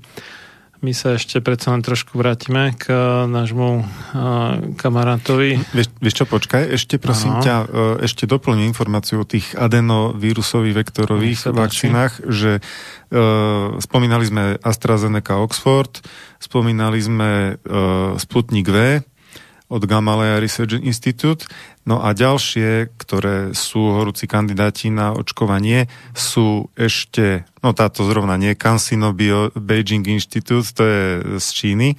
Tá sa u nás nebude používať skoro určite, ale aj teda Janssen Pharmaceutica Johnson Johnson, aj tá je tiež na adenovírusovom vektore. Tak, to som chcel doplniť pre poslucháčov, aby bol ten zoznam úplný.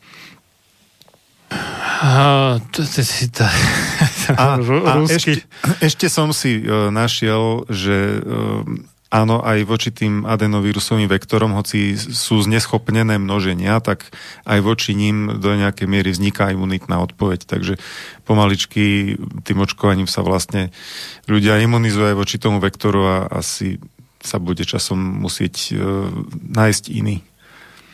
Že je, ja, je, že je akože tá... preočkovanie už nebude fungovať vlastne. Pre, aj preto Rusi e, s tým uh-huh. Sputnik vedávajú ten druhý vektor, iný adenovírus, aby nehrozilo, že si uh-huh. telo vytvorí voči tomu prvému... Možno, že keby sa opakovane očkovalo tým istým typom, tak by bola väčšia pravdepodobnosť, že vznikne imunita aj na ten adenovírus, nielen na ten proteín, voči ktorému to chcú.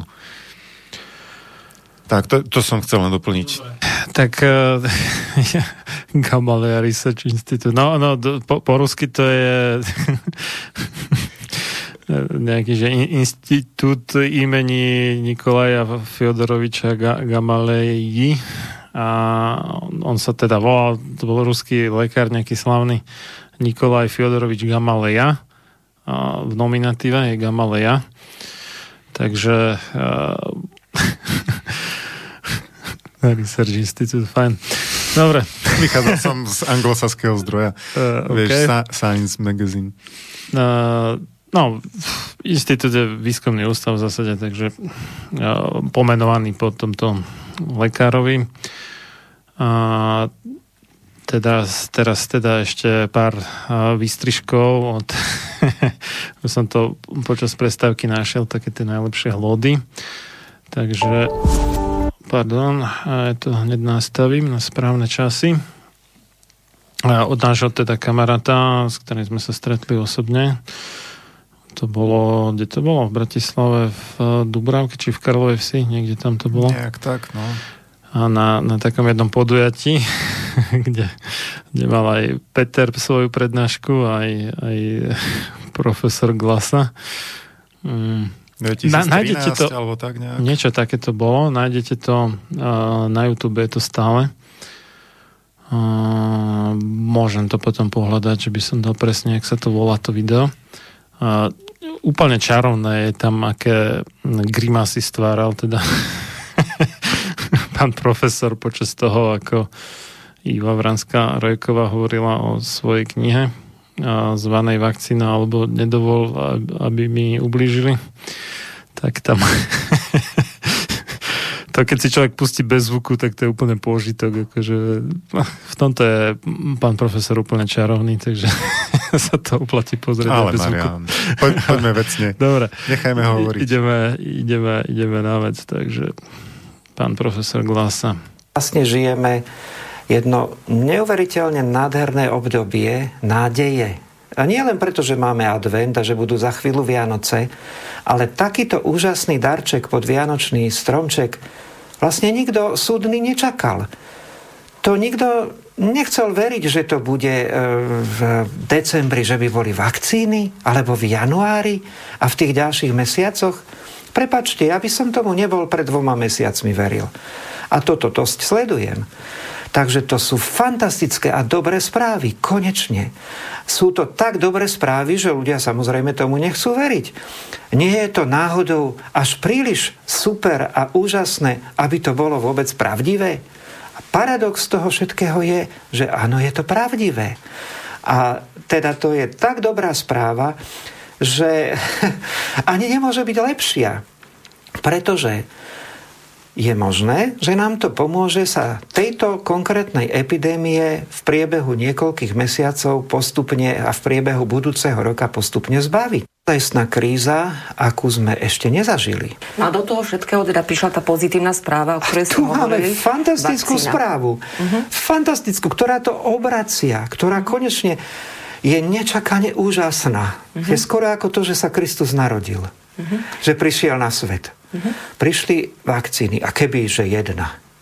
Ale hneď prišlo niekoľko. Viete, že dve sú veľmi blízko a ďalšie nasledujú. A ľudia hovoria, no to asi bude odfuk, si myslia, to asi nebude v poriadku. A a zrazu po tých 8 mesiacoch, po tých 9-8 mesiacoch je na svete Svetlo vakcína. na konci tunela.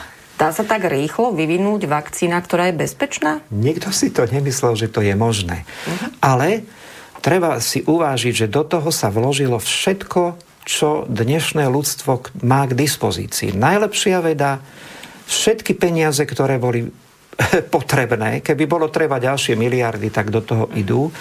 Prosím vás, sa na tom podielali nielenže výskumníci vysoké školy a tak ďalej, ale od začiatku alebo veľmi skoro sa začali na tom podielať vlády. Ľudia...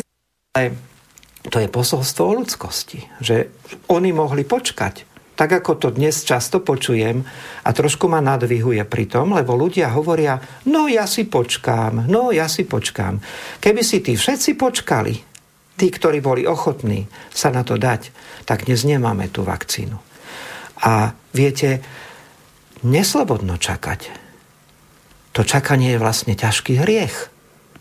Pretože keď vy budete čakať a nedáte sa zaočkovať čo najskôr, ako môžete, tak vlastne hrešíte.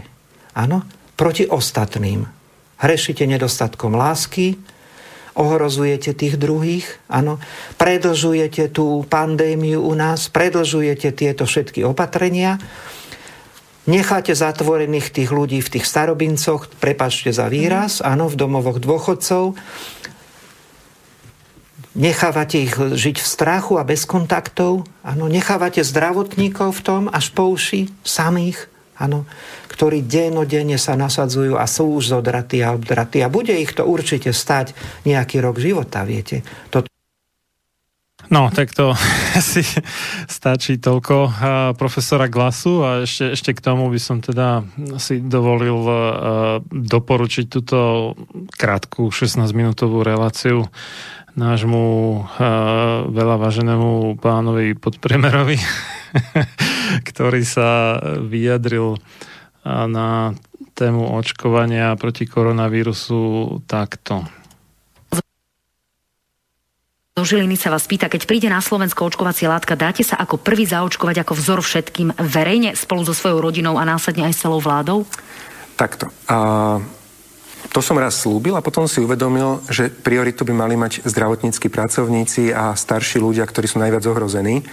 Čiže ideálne by bolo, aby som sa zaočkoval úplne posledný, keď každému, kto očkovaciu látku chcel, aby sa mu ušlo ale zároveň potom ľudia by pochybovali o tom, či sa zaočkovať dám. Čiže ja vopred hovorím, že zaočkovať sa na 100% dám, ale pripadalo by mi to férové, aby som ako kapitán lode bol zaočkovaný úplne posledný, aby všetci tí, ktorí by mali byť chránení predo mňou, aby chránení boli.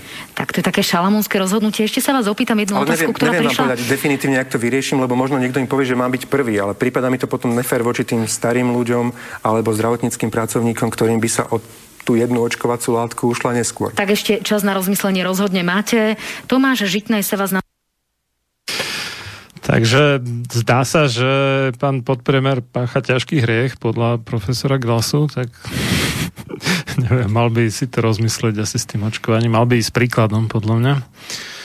No ja by som pánu profesorovi ešte kontroval, lebo e, on vlastne to vykresluje ako ťažký hriech, keď sa človek nepobeží zaočkovať hneď, ako má možnosť, lebo tým niekoho ohrozuje a predlžuje utrpenie a tak ďalej. Tu sa zase hrá na tú starú známu nôtu kolektívnej imunity, že očkovaním sa zabráni šíreniu ochorenia. A tu e, budem citovať e, jedného e, šéfa z firmy Moderna, to je ten ďalší výrobca covidovej vakcíny, ktorá je principiálne obdobná ako vakcína od Pfizeru. Takže Moderna hovorí, že E, koronavírusové vakcíny nemusia znamenať návrat do normálu, pretože nebolo zatiaľ preukázané, že predchádzajú šíreniu ochorenia. To je vec, ktorú ja hovorím už strašne dávno, pretože u bežných a dávno odskúšaných vakcín e, u väčšiny z nich nie je preukázaná takisto schopnosť, že by zabránili šíreniu ochorenia. A u týchto e, veľmi rýchlo vyvinutých koronavírusových vakcín to takisto nie je preukázané. Ono síce doktor Zax v tomto interviu pre New York Post, aby som nebol obvinený, že to z nejakého konšpiračného webu ťahám, takže New York Post síce tvrdí, že že on e, verí tomu, že to tá vakcína dokáže, že znižuje prenos ochorenia, ale, ale e, nemá na to zatiaľ dôkaz a preto, e, preto považuje za dôležité, aby sme zatiaľ zachovali e, zvyklosti, ako nespoliehali sa na, na to, že to tá vakcína takýmto spôsobom úžasným vyrieši. Takže ak to hovorí e, vedúci z Moderny, potom to má asi nejakú váhu, keď samotný výrobca vakcín pripúšťa, že tá vakcína nebude, nemusí brániť šíreniu ochorenia. Tu ešte podotýkam, že klinické štúdie, ktoré sa teraz konajú, väčšinou sledujú len e, to, že či očkovaní ľudia mali nižší výskyt e, vážneho ochorenia COVID-19 alebo ochorenia e, príznakového COVID-19 a samozrejme ešte sú im merané protilátky, ale klinické štúdie nie sú zameriavané na, na túto časť e, účinku, to znamená znižovanie šírenia vírusu. Myslím, že len jedna štúdia to má ako jeden, jeden z vedľajších e, výskumných cieľov, ale e, je to stále, je to hypotéza, na, ktorú sa nedá, na ktorej sa nedá stavať. Mňa by ale zaujímalo, že ako to vôbec vyskúmaš, či to naozaj bráni tomu šíreniu vírusu, lebo uh, nejaký z tých troch druhov bežných testov ti nezistí, že či ten vírus máš uh, schopný nakaziť niekoho iného, či už teda v slínach, v nose, v kvapočkách alebo čo. Podľa toho, aký, alebo nosohltanie, alebo hrdle, podľa toho, odkiaľ aký biologický materiál sa zoberie, lebo všetky tie tri testy, čiže antigenový, protilátkový aj ten PCR test zistujú iba neživé zlučeniny chemické, nezistujú, že či ten vírus je celý kompaktný, teda a, pokope poskladaný, hej, že nie je rozobratý. v efektívnej infekčnej dávke. Ani to nevedia zistiť. No a to, to už vôbec nie. Čiže oni tam zistujú iba nejaké chemikálie, nezistujú, že či je tam celý vírus schopný niekoho nápadnúť. Že toto by sa dalo zistiť jediným spôsobom a to je kultivácia na nejakej bunkovej kultúre, ideálne takej, ktorú ten vírus primárne napadá. To znamená, že by museli odobrať ten materiál a uchovať ho tak nejak, aby to prežil až po na očkovaní v podstate toho vírusu na tú bunkovú kultúru a tam by sa zistilo, že či tie bunky veselo žijú ďalej jak normálne, alebo či ich ten vírus tam nejak pozmení. Keby bola dosť veľká vzorka e, testovaných, tak by sa to dalo aj e, iným spôsobom. A to je takým, ako vlastne vo Wuhane urobili štúdiu, netýkala sa očkovania, týkala sa ale nákazlivosti bezpríznakových ľudí. Po, po skončení už tých hlavných protiepidemických opatrení otestovali 10 miliónov obyvateľov e, PCR testami a našli tam 3 300 pozitívnych, ale potom vyskúmali ich e, blízke kontakty rodinných príslušníkov a zisťovali, či niekto z týchto rodinných príslušníkov sa nakazil od týchto preverených pozitívnych a zistili, že nikto. Takže e, takýmto spôsobom si viem predstaviť, že aj vakcína by sa dala testovať, že ak by sa u očkovaného prejavil e, prejavili buď no, protilátky asi nie, ale Možno keby mal pozitívny test v nejakom štádiu, tak či by sa od neho nakazili jeho blízki príslušníci. V porovnaní s tými neočkovanými s pozitívnym testom. To, možno, že takto. Ale tá vzorka by musela byť dosť veľká, lebo už tieto súčasné výsledky sú založené na rádovo desiatkách prípadov. Ono, Spomedzi tých nie, desiatok tisíc uh, testovaných ľudí. Nie je to také ľahké v podstate zistiť, že uh, či človek šíri funkčný vírus. Hej. U tých baktérií je to o dosť jednoduchšie, lebo tam... Tie sa množia ochotne. Tam to v podstate stačí nechať tomu človeku pár hodín denne e, rúško na puse a z toho rúška už to vedia vy, vykultivovať a v tom agare tom, v tej živnej pôde a celkom spolahlivo vedia zistiť, že vydychuje teda nejaké baktérie. Lenže vírus sa, te, te sa dokážu aj množiť teda na, v tých rúškach vo vlhkom prostredí, lebo tam samozrejme človek nadýcha nejakú vodu a nejaká aj zo vzduchu sa tam na, nakopí. Ale e, vírusy sa same o sebe nemnožia a pravdepodobne ani na tých vydychovaných baktériách sa zrejme nemnožia, iba na ľudských bunkách. Takže tam to nebude také jednoduché, že, že oklepať alebo otlačiť niekde do nejakého agaru to ruško a, a potom zistiť z toho, že či tam je nejaký vírus uh, funkčný alebo nie je. Takže u baktérií si viem predstaviť tú štúdiu šírenia alebo nešírenia a to, to aj bolo vykonané v podstate na tých uh, paviánoch, čo bol ten Warfel a kolektív, čo čierny kašel. zisťovali čierny kašel a zistili na veľké prekvapenie, že očkovaní proti čiernemu kašlu šíria čierny kašel dlhšie než tí, čo boli neočkovaní a ani ho neprekonali. Tak to bolo také zaujímavé, že očkovanie v skutočnosti zvyšuje infekčnosť alebo dĺžku doby infekčnosti človeka. Podobný výskum bol aj pri záškrte urobený v Texase v 70. rokoch. Tam tiež? Tiež preukázali, že to bola veľká epidémia na nejakej škole, e, kde tam, tam robili to... stovky testov. Tam si to viem predstaviť, že, že keď človek uh, nie je očkovaný a tým pádom je náchylný mať nejaké príznaky choroby, tak sa stiahne niekde mimo obeh a nešíri to.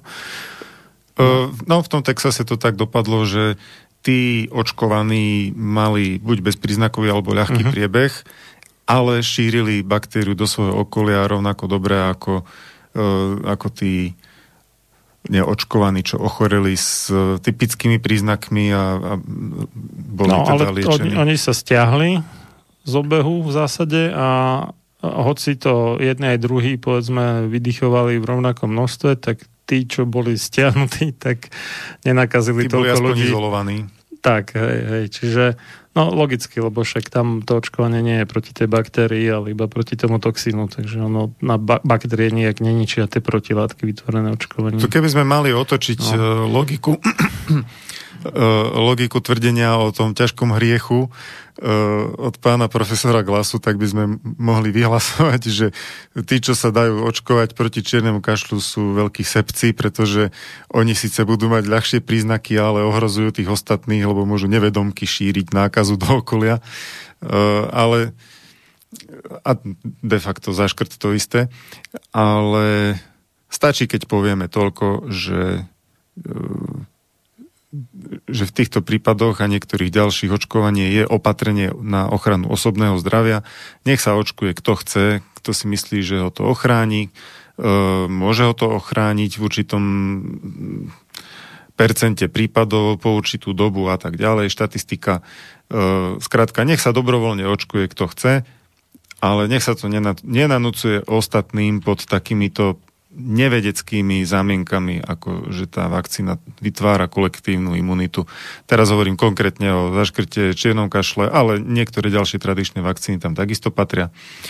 A zatiaľ nevieme, ako to bude s koronavírusovými vakcínami, takže tiež by sa nemali pseudovedecky e, nanúcovať No a nie len, že to nejaký konšpirátor z firmy Moderna tvrdí toto, ale dokonca po, poslanec Národnej rady Slovenskej republiky, inžinier magister Tomáš Taraba sa počas e, hodiny otázok pýtal ministra zdravotníctva Mareka Krajčího, E, otázku, že znamená zaočkovanie sa vakcínou istotu, že ľudia nebudú viac šíriteľmi korony a teda nebudú musieť nosiť tie rúška? A jeho odpoveď bola nie, zaočkovaní aj nezaočkovaní budú musieť nosiť naďalej rúška, nakoľko klinické štúdie nedokázali, že zaočkovaný človek nie je naďalej šíriteľom COVID-19.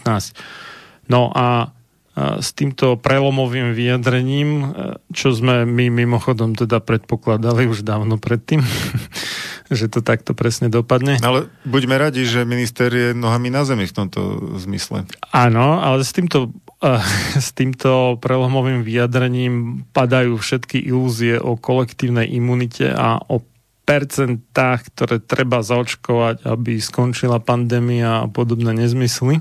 Ako presadzuje člen e, konzília odborníkov, napríklad profesor Jačuška, ano. ktorý len tak mimochodom uh, je vedúcim tej neziskovky.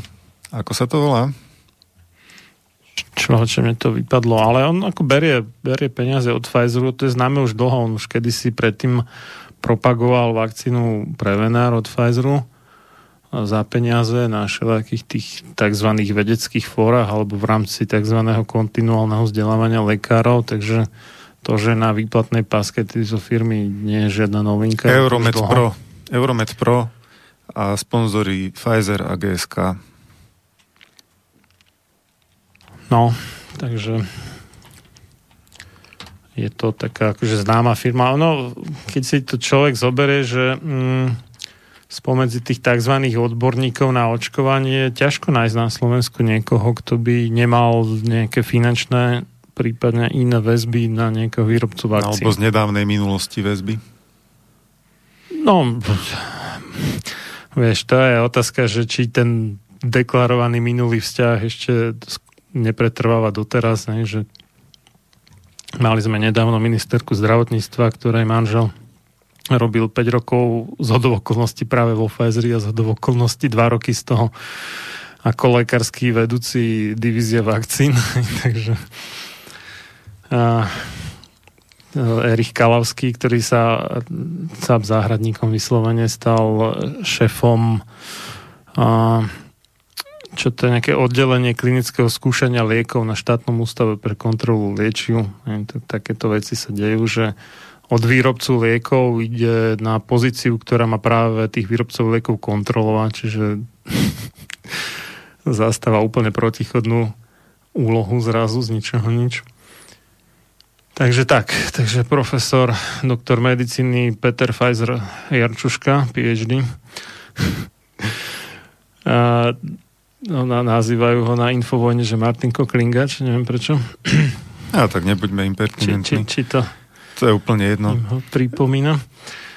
Uh, ešte chcem poukázať na jeden zaujímavý paradox, že britská vláda, keď sa vrátime k tým nežadúcim účinkom uh, u vakcíny firmy Pfizer, uh, keď vydali tie varovania o alergikoch, uh, tak zdôraznili, že napriek tomu buďte si istí, že vakcína splňa robustné požiadavky bezpečnosti, kvality a účinnosti. E, takže to, to tvrdí britská vláda po tom, čo teda odporúča, aby boli resuscitátori e, v blízkosti podávania tej vakcíny, ale hmm. švajčiarsky úrad pre kontrolu liekov ten asi nie je celkom tak presvedčený o tom, že vakcína má zabezpečené robustné požiadavky bezpečnosti a účinnosti, lebo Švajčiari pozastavili registráciu všetkých covidových vakcín dovtedy, kým nedostanú... No, troch v podstate, hej, ten Pfizer, Moderna a AstraZeneca, že? Áno, presne tých.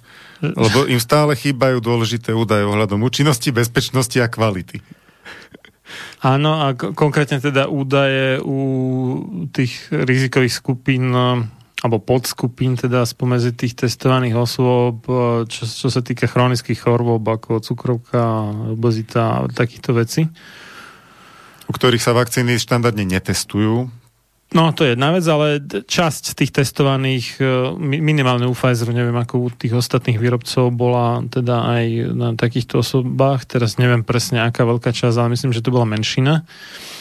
Ale nedodali ako konkrétne údaje za tú podskupinu, iba sumárne údaje, tak Švajčiari pozastavili teda proces registrácie, kým nedostanú všetko, čo chcú. Čo, čo je tiež inak zaujímavé. V súvislosti s tým je zaujímavé aj to, že Európska Európsky úrad pre kontrolu liečiv, tá EMA, teda European Medicines Agency, ohlasila, že bola terčom hackerského útoku a že tí hackery sa dostali k údajom o vakcíne práve toho Pfizeru, respektíve BioNTechu, ale teda ubezpečovali, že ne, neunikli napriek tomu teda, že nevedeli, že čo všetko sa podarilo hackerom získať, tak ubezpečovali, že neunikli údaje, osobné údaje o účastníkoch skúšok. Neviem, ako si ty môžu byť istý, ale OK. No, dobre. Odhľadnúť od tých osobných údajov o účastníkov, účastníkoch skúšok, prečo by toto vlastne malo byť tajné, aby človek potreboval hackera na to, aby sa k tým údajom dostal. Ja to nechápem. No to je ako s tými testami. Tiež e, štátny ústav pre kontrolu liečiv tvrdil, že sú registrované, ale len v tej databáze, ako sa volala? E- EUMED? EUDAMED? EUDAMED, hej, hej. EUDAMED. Takže uh-huh. tam sú, ale tam k ním nemá prístup verejnosť. Áno, to je na heslo iba. A... Že verte nám, že je to tam. Ale je zase akože nemecká databáza tých, e, kde sú aj testy, neviem presne čo všetko tam je v tej databáze a tam je k tomu prístup. Ale myslím, že tam úplne, že detaily neboli, bol tam iba uh, nejaké základné údaje plus aj príbalový leták, tuším, aj to si nie som úplne istý, ale dalo sa to dohľadať, že to je registrované. Kolovali totiž také informácie, že to nebolo registrované, tie testy, uh, čo sa u nás použili.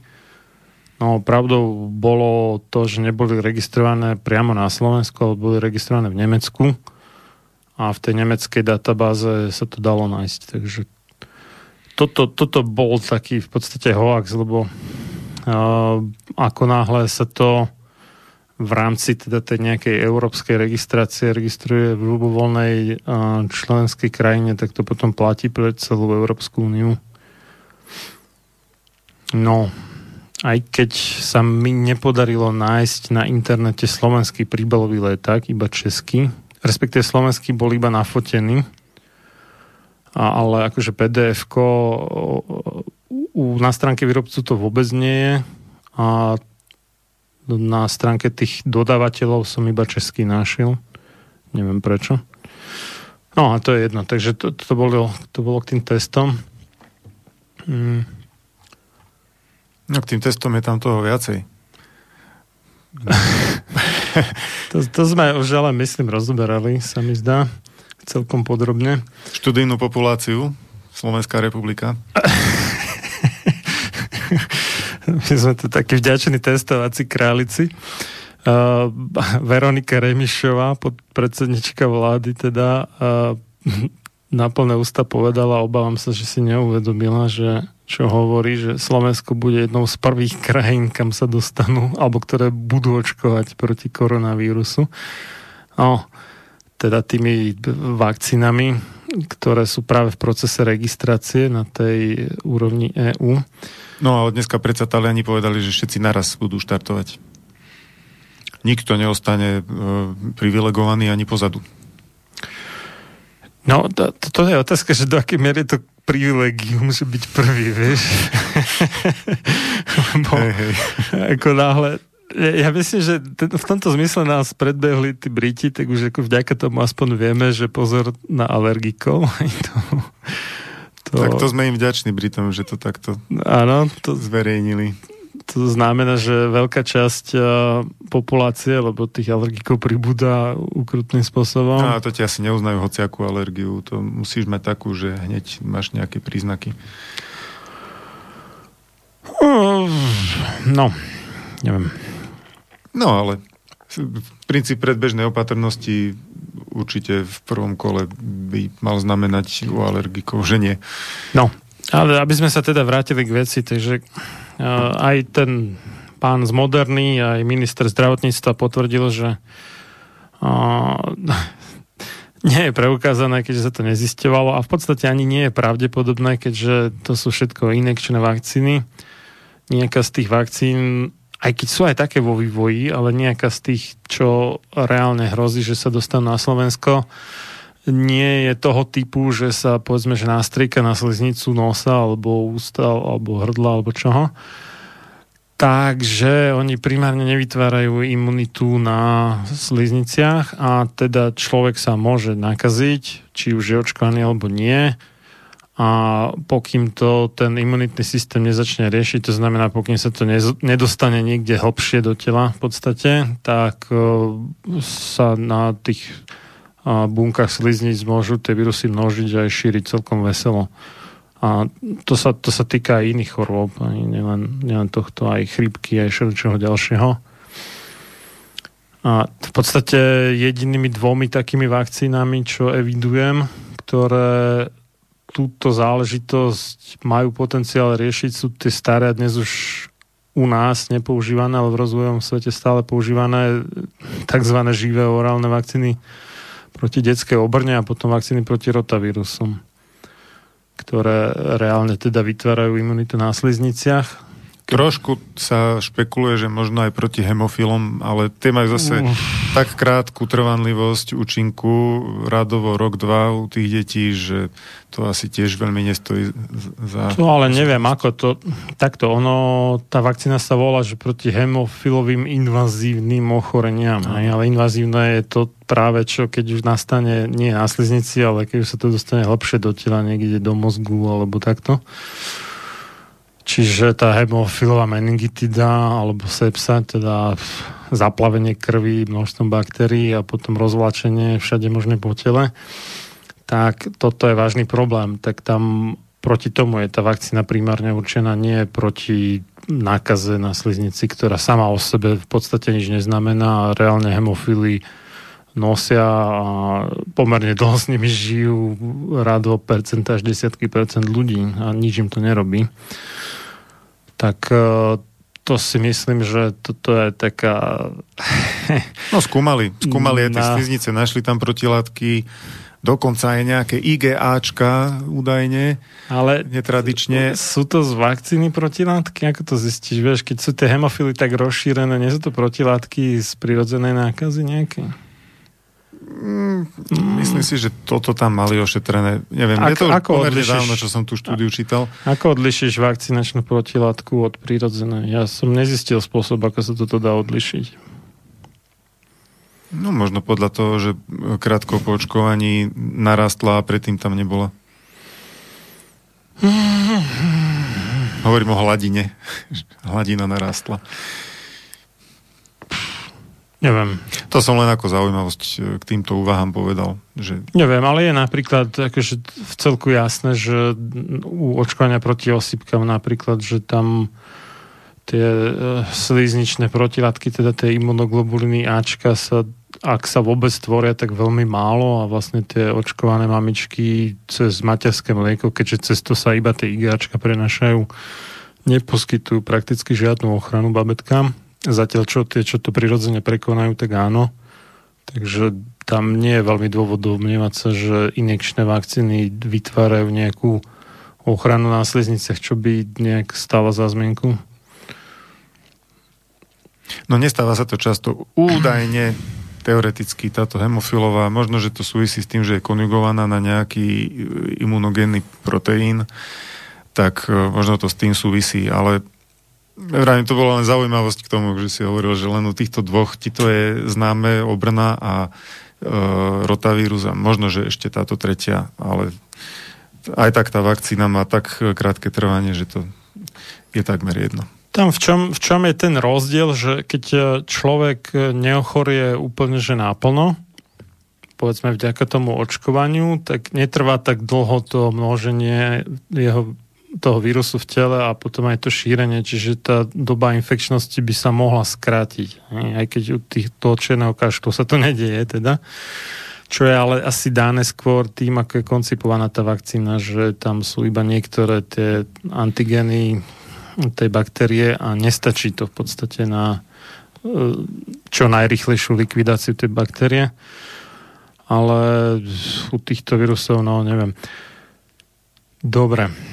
Mm, dáme si ďalšiu prestávku, keďže už... už ideme do finále. Máme, máme takýto čas. No počkaj, to ešte potom pozrieme e-maily a tak. Ponáhľaš sa domov? Primnežene. Á, dobre. Nie sme časovo obmedzení dneska? Tak No pokiaľ to bude, že dneska, tak v podstate nie, lebo do polnoci môžeme. tak, prestávočka.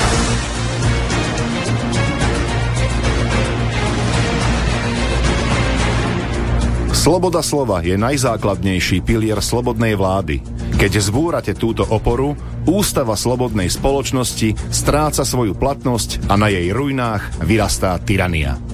Benjamin Franklin Máte naladený slobodný vysielač Banská Bystrica.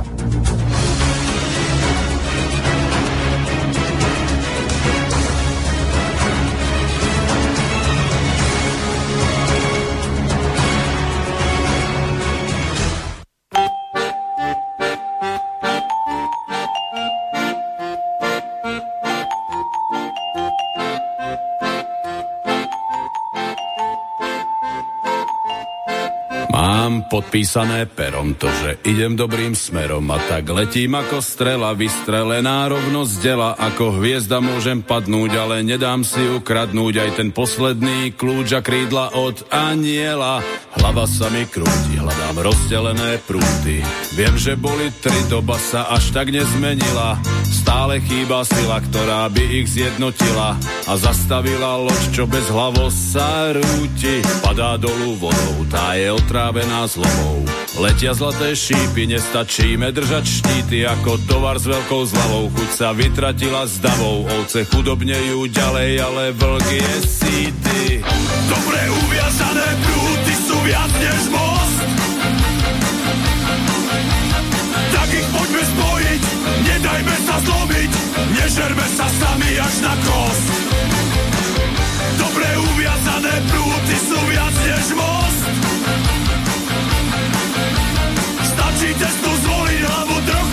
Skloniť, aby videli sme, kedy už je dosť.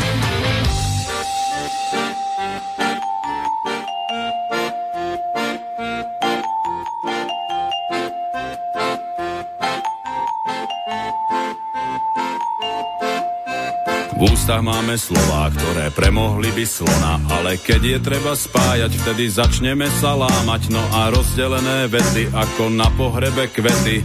Neznejú nikdy dobre, to je márna sláva, sme národ smutných očí, ako film, keď v strede skočí. Vleteli sme pod vlak a nevideli oblak, iba slnko, čo nás hrialo, aj keď sa vlastne smialo, aké jednoduché bude s nami len tak mávať. Dobre uviazané prúty viac než most. Tak ich poďme spojiť, nedajme sa zlomiť, nežerme sa sami až na kost. Dobre uviazané prúty sú viac než most. Stačí cestu zvoliť, hlavu trochu menej skloniť, aby videli sme, kedy už je dosť.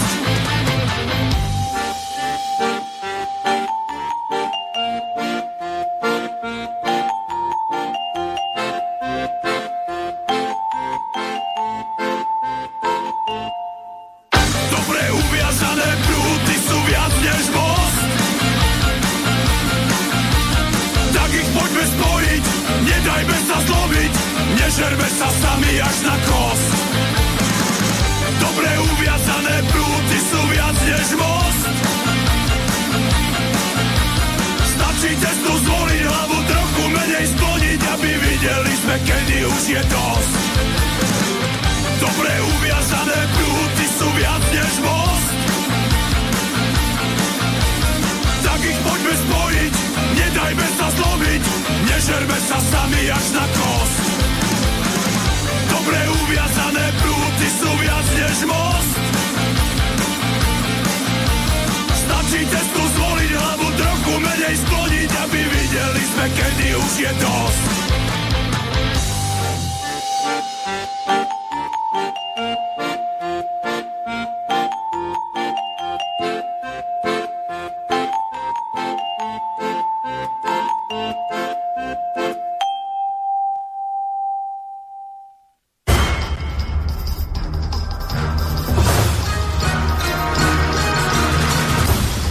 Preto nech neprejde jediný deň bez toho, aby ste vy, Slovania a synovia týchto kmeňov, nevykonali jediný dobrý skutok pre svoj kmeň. Obraňujte jeho právo, vzdelávajte ho a nestaňte sa nikdy služobníkmi jeho cudzích vládcov. Ľudovít Štúr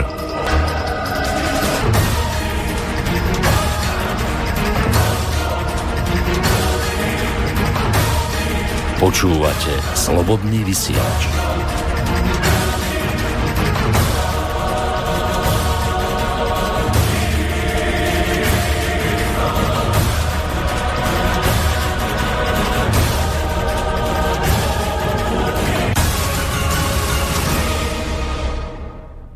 Tak, sme späť eh, v relácii sám sebe lekárom číslo 250 na tému korona, vý, koro, korona naša každodenná z Banskej Bystrice od Mixu Marian Filo a za hostovským mikrofónom magister Peter Tuhársky.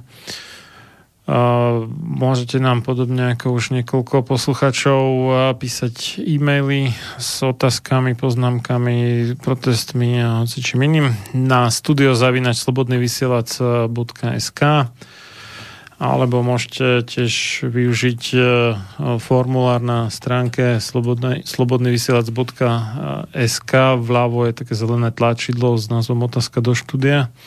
To nám tiež teda príde ako keby to bol e-mail alebo nám môžete zavolať na 048 381 0101 no a napísal nám Milan Zdravím, upútalo ma, že ste povedali, že voda začína zamrzať pri 4 stupňoch Celzia. Ako ste to mysleli? Pri izbových podmienkach alebo iných? Nikde som totiž také dačo nenašiel.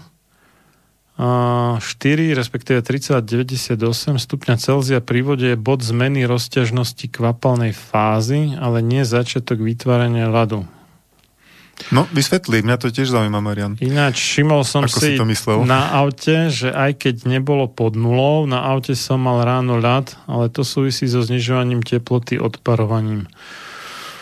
Uh, prečítam niečo iné a zatiaľ to pogooglím, nech, nech netrepem nezmysly, ale viem, že toto sme sa učili kedysi na fyzike, že uh, áno, ten, ten tzv. bod mrazu je nula, ale že už takto to usporiadanie vlastne molekúl vody uh, je iné než e, u ľadu takým zaujímavým spôsobom, vďaka ktorému má ľad väčší objem, než má tekutá voda. Toto je taký kvázi paradox, lebo neviem, ktorá iná látka ešte má túto vlastnosť, ale veľa ich asi nebude. V druhej väčšine prípadov, keď je niečo v pevnom skupenstve, tak to má menší objem, než keď je v kvapalnom a, a zároveň kvapalnom menší objem, než keď je v plynnom skupenstve. Ale u vody je ten taký paradox, že ľad je nejaký, má objem asi 1,1 krát väčší než uh, voda vlastne, keď sa ten ľad roztopí. A toto myslím, že sa teda začína pri tých 4 stupňoch, ale... ale pri, práve pri 4 stupňoch myslím, že je tá voda najhustejšia a preto klesá na dno. Čiže dochádza tam k nejakej zmene štruktúry, ale ešte to nie je ľad. Potom ona asi, ako sa zniží teplota. Nie, nie je ľad, len že, že začína to usporiadavanie tých e, molekúl H2O, takže potom z toho už ten No, vygoogli to. Rád sa nechám ja to, poučiť ja to, aj fyzikálnych paradoxov. Ja to, ja to dogooglím, ale skoro teda dám, nadhodím nejakú otázku pre teba. Michal píše, hm, Michal, určite Michal. Podľa e-mailu to je Vlado, nie Michal. No neviem, prečo sa hrá na Michala. Dobre. Prestaňte tu šíriť poplašné správy. Náhodou vás počúvajú nejakí priaznivci očkovania. Vy im zoberiete chuť nechať sa očkovať a ľudstvo tak stratí šancu zbaviť sa aspoň niektorých blbcov. to je provokácia. Dobre. Pochopte, toto očkovanie je šancou pre rozumných ľudí zbaviť sa hlupakov. Nechajte ich na pospas Matovičovi. Ja si myslím, že práve preto to Trump tak rýchlo zriadil očkovanie v USA. Neviem, či na to, tak, sa dá rozumný komentár dať. Môžeme to zobrať e, v humornej rovine, ale za mňa osobne môžem povedať, že e, podľa týchto meradel ja som bol tiež niekedy v úvozovkách blbec, lebo som e, nechal očkovať moje deti bez toho, aby som o vakcínach čokoľvek vedel. A musel som naraziť na osobnú skúsenosť a tá ma donútila, aby som trochu zmenil prístup k tejto téme. A zašlo to tak, tak ďaleko, že tu s Marianom už e, neviem koľkýkrát sedím a rozprávam o rizikách očkovania. Takže e, ja by som nebol taký tvrdý ani, ani na ľudí, čo to očkovanie schváľujú alebo vítajú alebo chcú sa dať zaočkovať, pretože možno možno niektorí z nich na to majú aj dobrý dôvod a niektorí sú jednoducho neinformovaní. Našou úlohou je priniesť čo najpresnejšie informácie, aby sa mohli rozhodnúť naozaj informovane. Lebo doba je taká, že médiá valcujú a ľudia, ktorí sa nechajú valcovať médiami a nezistujú si informácie, tak tí skôr neskôr narazia a možno našou úlohou je to, aby sme im pomohli sa vyhnúť problémom. Neviem, čo si myslíš ty, Marian? No, mm, ono, ja by som to akože ne, nepaušalizoval toto, lebo aj keď máme jednu chorobu, môžu byť dramatické rozdiely medzi tými jednotlivými vakcínami. A to, že niekto chce byť nejak, povedzme, že umelo chránený proti koronavírusu, aj keď si osobne myslím, že najlepšou ochranou je dostatok vitamínov C a D3 a plus selen, zinok, horčík, jod v dostatočnom množstve. To, to je podľa mňa najlepšia vakcína, aká existuje na svete. A nie len proti koronavírusu, ale proti akémukoľvek respiračnému vírusu alebo baktérii, ktorá nás v zime môže postihnúť. Plus ešte teda aspoň nejaká v priemere hodina, dve najlepšie denne na čerstvom vzduchu v pohybe plus nejaké zvládanie stresu a tak, ale tak dobre. Dostatok spánku, dostatok spánku, pohoda áno. a tak ďalej. Áno, dostatok spánku, rozumej, dostatok melatonínu, dobré vzťahy a zmysluplný život a tak. Hej. Čiže aj tie duševné, duchovné, aj telesné parametre, aby boli pokiaľ možno v najlepšom stave, tak toto je najlepšia vakcína nie na jednu konkrétnu chorobu, ale na taká, taká multivakcína na pestru plejadu všelijakých chorôb. To je teda ten môj názor. No ale keď už si niekto nedá rady, alebo ono to samozrejme niečo to stojí nejakú námahu človeka a nie je to teda zadarmo, ale z, proste zdravie nie je zadarmo, nič, čo je hodnotné, nie je zadarmo de facto. Keď to takto mm, zoberieme. A zase najdrahšie bývajú veci, ktoré vám niekto, niekto núka, že sú zadarmo. No, nechcem byť zlý, ale už máme po 22. tak e, sa tak hovorí, že najdrahší sex je ten, čo je zadarmo. Dobre. No, uh, áno, máš, máš pravdu.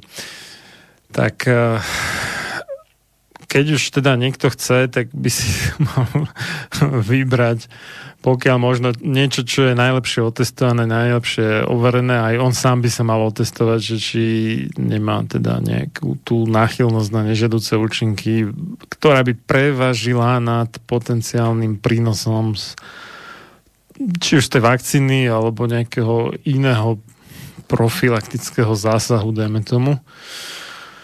A, tak. Mm, tam, to je, toto je široká téma. A tým pádom rôzna technológia tých vakcín akože dosť zásadne mení tú nerovnicu, že čo je, alebo môže meniť tú nerovnicu, že čo je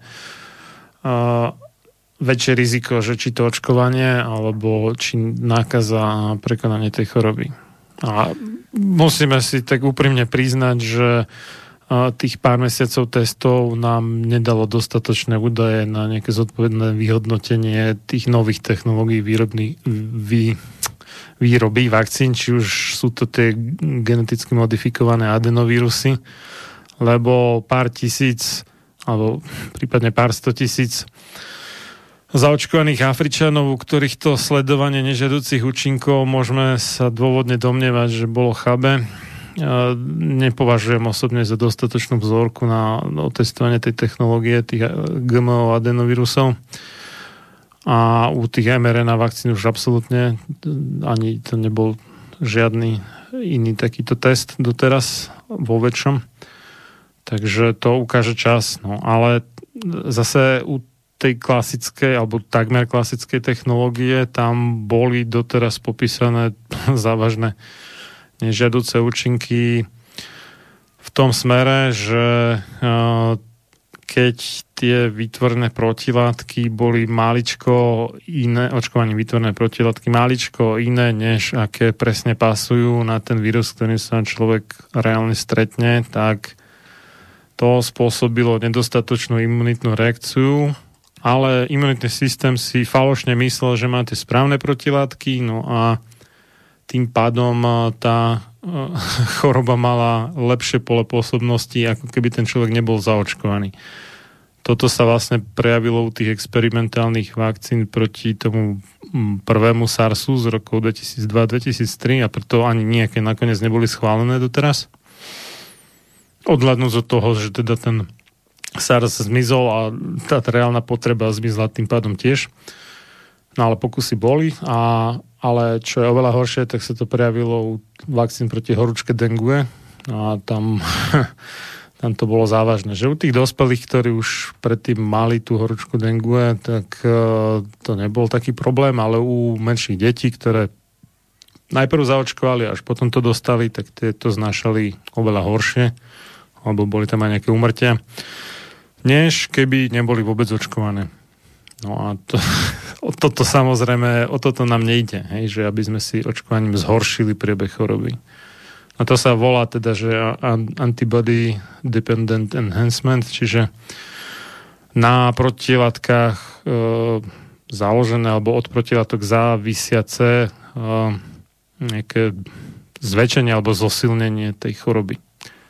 Čiže keď ten imunitný systém má tie nie celkom presne pasúce protilátky, tak si môže falošne myslieť, že je v pohode a nie je v pohode a tým pádom tá choroba má oveľa horší priebeh, než keby nejaké a, tým očkovaním vytvorné protilátky nemal dopredu. No. Takže ťažko tu poradiť, aj, že čo si vybrať, že mRNA a adenovírusové vakcíny sú veľká neznáma. Na tie ostatné vytvorené takou klasickou alebo takmer klasickou technológiou, ako je to druhá vakcína ruská, to Epivac Corona, čo sú nejak umelo syntetizované alebo poskladané bielkoviny z povrchu adenovírusu, eh, pardon, koronavírusu. Tam hrozí to ADE, teda tam ty neviem, či sú vôbec už v druhej fáze klinických skúšok. To je... Oni to už schválili, to znamená, že druhú fázu majú za sebou, lebo v Rusku dovolili teraz akože schváliť na nejaké núdzové použitie už po druhej fáze a ešte pred dokončením tretej fázy. Mm-hmm. Ten Sputnik V bol ako teda prvý a to je piva Korona už schválili s tým, že ešte sa vyvíja nejaká tretia, tam neviem na akej technológii, ani neviem, jak sa volá. Tu ešte nedokončili ani druhú fázu skúšok zatiaľ. No potom, e, keď už hovoríme o tých technológiách, tak, tak e, štandardné, e, tzv. štandardné inaktivované vakcíny, čiže namnožený vírus, ktorý bol zabitý alebo z, znefunkčnený formaldehydom, tak na takomto princípe sú dve čínske vakcíny, Sinopharm a Sinovac a ešte jedna indická, nejaká Bharat Biotech, a, čiže to je štandardná technológia, zabitý vírus, e, adsorbovaný na nejaký hliníkový nosič e, s adjuvansom, tiež na báze hliníku, čo zase nás vracia k tým v úvodzovkách štandardným nežiaducím účinkom, ktoré prináša táto hliníková technológia, o ktorých sme sa tu bavili mnohokrát. E, tam môžu vzniknúť rôzne autoimunitné ochorenia, chronické zápaly. E, čiže áno, je to vyskúšanejšia technológia, a vieme, že nie je dobrá. No toto, toto, hej, že u, u tých štandardných vieme, že to nie je dobré a konkrétne u korony, podobne ako u toho dengue vírusu, tak vieme, že to môže spôsobiť to, to ADE, teda ten Antibody Dependent Enhancement, ale ja mám dojem, že Číňania a... už sú cez milión zaočkovaných s touto vakcínou. Fakt? Zdá sa mi. No, ale oni vykazujú veľmi málo tých e, prípadov koronavírusu. Oni sú tam stále niekde pod 100 tisíc. A, a že aj sledovali túto stránku, že či nevzniká AD, že... ale na druhú stranu, ale ne, ak, ak nemajú... už sa nešíri vírus, tak už to aj ťažko zistia. No, no však toto, že oni ich ako predpokladám, že umyselne nenakazujú tých ľudí tým hmm. funkčným vírusom a tým pádom to nemajú veľmi ako zistiť, hľada, že by tí Číňania išli niekde na Slovensko alebo do Česka. Teraz, kde má vírus momentálne Eldorado, pravdepodobne u nás teda vďaka plošnému testovaniu si myslím. No, ešte atomová zbraň vybuchla. No, tak, eh, tak potom by si to mohli overiť, akože u nás, že tí zaočkovaní, ale neviem, či chcú podstupovať toto riziko. A potom tu máme ešte eh, GSK, ako do tretice, či, nie, do štvrtice všetko dobré. Uh, tam sú tiež tie virus-like particles, hej, vírusu podobné častice. Aj ten, to ten... znamená taká škrupinka z umelo syntetizovaných vírusových proteínov, čo navonok sa tvári ako vírusová častica, ale nemá to vnútro to, schopné vy, vy, Vypitvaný vírus, teda vírus bez DNA alebo RNA v tomto prípade. Technológia, ktorá sa používala aj pri niektorých chrípkových vakcínach a Uh, my, áno, ešte aj vakcína proti ľudským papilómovým vírusom Cervarix na to, aby takáto vakcína fungovala vôbec, aby si imunitný systém vôbec všimol nejaké vírusu podobné častice, ktoré sa nemnožia a v zásade len zavadzajú, tak e, na to sa musia používať veľmi silné adjuvansy, čiže látky, ktoré zosilňujú imunitnú odpoveď. A GSK používa adjuvans, ktorý sa volá AS03 a to je to je pomerne nová vec e, na báze emulzie, čiže olej vo vode. A e, to nie až tak nové, to je ten skvalen, nie? Aj z 03. Neviem, Skva- či konkrétne skvalen je tam. Myslím, že hej. Alebo niečo veľmi podobné skvalenu. E, každopádne je to novší adjuvans ako tie hliníkové nanočastice a môže mať takisto nejaké imunologické vedľajšie účinky, ktoré možno, že časom sa lepšie zmapujú ako, ako v súčasnosti. Je to tak. To... Dávka AS03 obsahuje 10,69 mg skvalenú, 11,86 mg DL-alfa tokoferolu, to je vitamín E. Vitamín E, áno. a, a chuťovka 4,86 mg polysorbatu 80. Ten polysorbat 80 to je taká kvalitná záležitosť, podobné jak tie... Všetci ho chcú. po, podobné ako tie uh, lipidové nanočastice v tých mRNA vakcínach od Pfizeru a Moderny, tak ten polysorbat 80 uľahčuje podstate prechod niektorým látkam cez um, niektoré uh, prírodzené zábrany alebo prekážky, by som povedal, konkrétne teda hematoencefalickú bariéru a on sa využíva na dopravu do mozgu, lieči na nejaké nádory mozgu a takéto veci. Ktoré by normálne sa do mozgu nedostali, ale vďaka tomu, že sú zabalené v polysorbate 80, tak sa dostanú. Inak povedané, keď je niekde polysorbat 80, tak oveľa viacej hrozí, že tá vakcína vrátane hliníka z tej vakcíny sa do toho mozgu dostane, alebo teda nejaké iné časti. No ťažko povedať, či tu je ho taká dávka, alebo či je v takej forme. Neviem sa k tomuto vyjadriť. Zvyšuje to riziko, no, pri najmenšom. No, takže je to, je to skvelé, no ešte, ešte aj polysorbat. Takže toto je tá štvrtá cesta Ten, ten vitamín E je tam zrejme, aby sa... Stabilizoval. A, tak rýchlo nepokazil ten skvalen. No. Lebo to je an, antioxidant vlastne. Hej, v tuku rozpustný, tak, ktorý chráni tak, tak, tuky tak. pred oxidáciou. No s tou, s tou vodou, takže tak toto je, som to našiel na časopise Vesmír, Vesmír.cz tak, uh, že, to je pomerne že, seriózny populárno-vedecký časopis. Áno, áno, áno. Že keď ochladzujeme teplú vodu, zmenšuje sa objem, inými slovami zvyšuje sa hustota, to je celkom normálne chovanie, alebo teda správanie sa. Na liehovom aj na zakázanom ortuťovom teplomere vidíme, že sa kvapaliny pri zahrievaní rozťahujú, ale keď pokračujeme v chladení pod 4 stupne Celzia, začne sa voda opäť rozťahovať, ako by sa studená voda chystala na zmrznutie na ľad s väčším objemom. Vodný teplomer, teda, že ten stĺpec by nebol hliehový, ale ortuťový, nie len, že by nefungoval pod teplotou 4 stupne Celzia, kedy má voda maximálnu hustotu, ale mal by aj nerovnomerné dieliky. Maximum hustoty je u ťažkej vody, kde vlastne nie vodík, ale ten ťažký vodík, to je to deuterium. Teda nie H2O, ale D2O je až pri 11 stupňoch Celzia a tak ďalej. Čiže dobre si hovoril, že pri tých 4 stupňoch sa to začína Čiže maximálna hustota a potom sa to začína zase rozťahovať teda smerom do toho ľadu. V tom, v tom je vtip tých 4 stupňov teda. Kto vie, aký vplyv to má na, na to chladenie tých vakcín?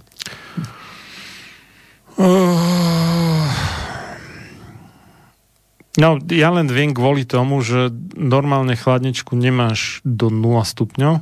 Hmm. Štandardne to Niekedy možno do, až do 2 stupňov a štandardne býva 4 až 8. To teplotné rozmedzie na chladničke. Možno, že celá záhada má iba byrokratické riešenie že tým chceli súdrovia povedať, že sa môže skladovať v bežnej chladničke.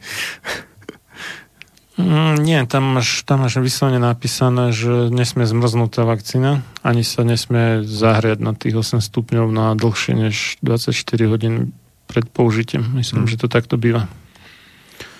Tak záhad plný je tento vesmír. Tak ja teraz akože úplne to neviem presne, ale tak sa mi mári, že to mm, chladenie pod 4 stupne, že už sa začínajú tie molekuly usporadovať postupne do tej kryštalickej štruktúry ľadu. Vieš čo? Vieš, čím to môže súvisieť? Oni tam, e, vakcína je taký typ roztoku, v hm. podstate koloidný. Hmm. Oni to, e, tie mnohé prísady v tej vakcíne majú práve e, vplyv na to, aby mala určité fyzikálne vlastnosti. Aby, aby ten roztok no. bol homogénny. Aby sa ti nejaká zložka nevyzrážala, alebo e, tým pádom, ak voda mení a vieme, že mení pri 4 stupňoch fyzikálne vlastnosti, zvyšuje sa aj hustota, tak by sa mohlo stať to, že síce to nemrzne, ale e, už sa dostávame mimo, e, mimo toho rámca fyzikálneho, v ktorom tie prísady e, dokážu udržať tú vakcínu homogénnu. Že keď ju podchladíš, tak sa môže zraziť alebo nejakým iným spôsobom poškodiť, aj keď nezamrzne. No, dobre. Tak záhadu 4 stupňov Celzia by sme mali vyriešenú. Nejaké ďalšie maily tam sú ešte? Uh, sú. Ja som inak chcel spomenúť ešte, že um, napriek všetkým tým uh, nezmyslom, ktoré sme si tu užili za uh, ostatných koľko to už je? 8 aj čosi mesiacov? Dobre hovorím? Nie, teraz vlastne vláda bola až 21. marca zostavená, takže 9, 9 mesiacov už bude. Už je to venku. Čo skoro, takže vyše 8, tak uh, ono to má aj svoje pozitíva, okrem toho, že kopec ľudí sa prebudilo z letargie a začína si uvedomovať, že sloboda nie je len tak zadarmo a treba sa len trošku zaslúžiť. Tak, že sa dá ľahko stratiť? Áno. Áno, áno. To sú aj také nejaké mm, výroky slávnych, teraz nepoviem to asi úplne presne, ale že, že to, to, čo si nevybojuješ vlastnými silami, tak uh, si to nevážiš až tak a tým pádom zistíš hodnotu toho, až keď to strácaš.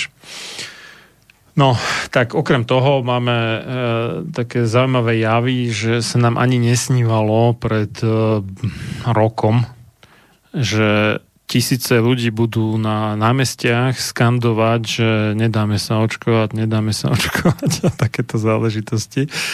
To to by jeden nepovedal teda pred tým rokom. A teraz v podstate každý týždeň v sobotu sú nejaké menšie protesty, raz za mesiac niečo väčšie. A mnoho ľudí, ktorí doteraz vôbec neriešili e, nejaké očkovanie a mysleli si, že to je v pohode a že nie, nie je dôvod e, sa tým zaoberať, tak, tak nejak precitlo, čo je dobré. Čo je dobré, treba nielen očkovania, ale u každého zdravotného zákroku mať čo najviac informácií predtým, než s ním človek dá súhlas. Takže toto ja vrelo vítam, že aj keď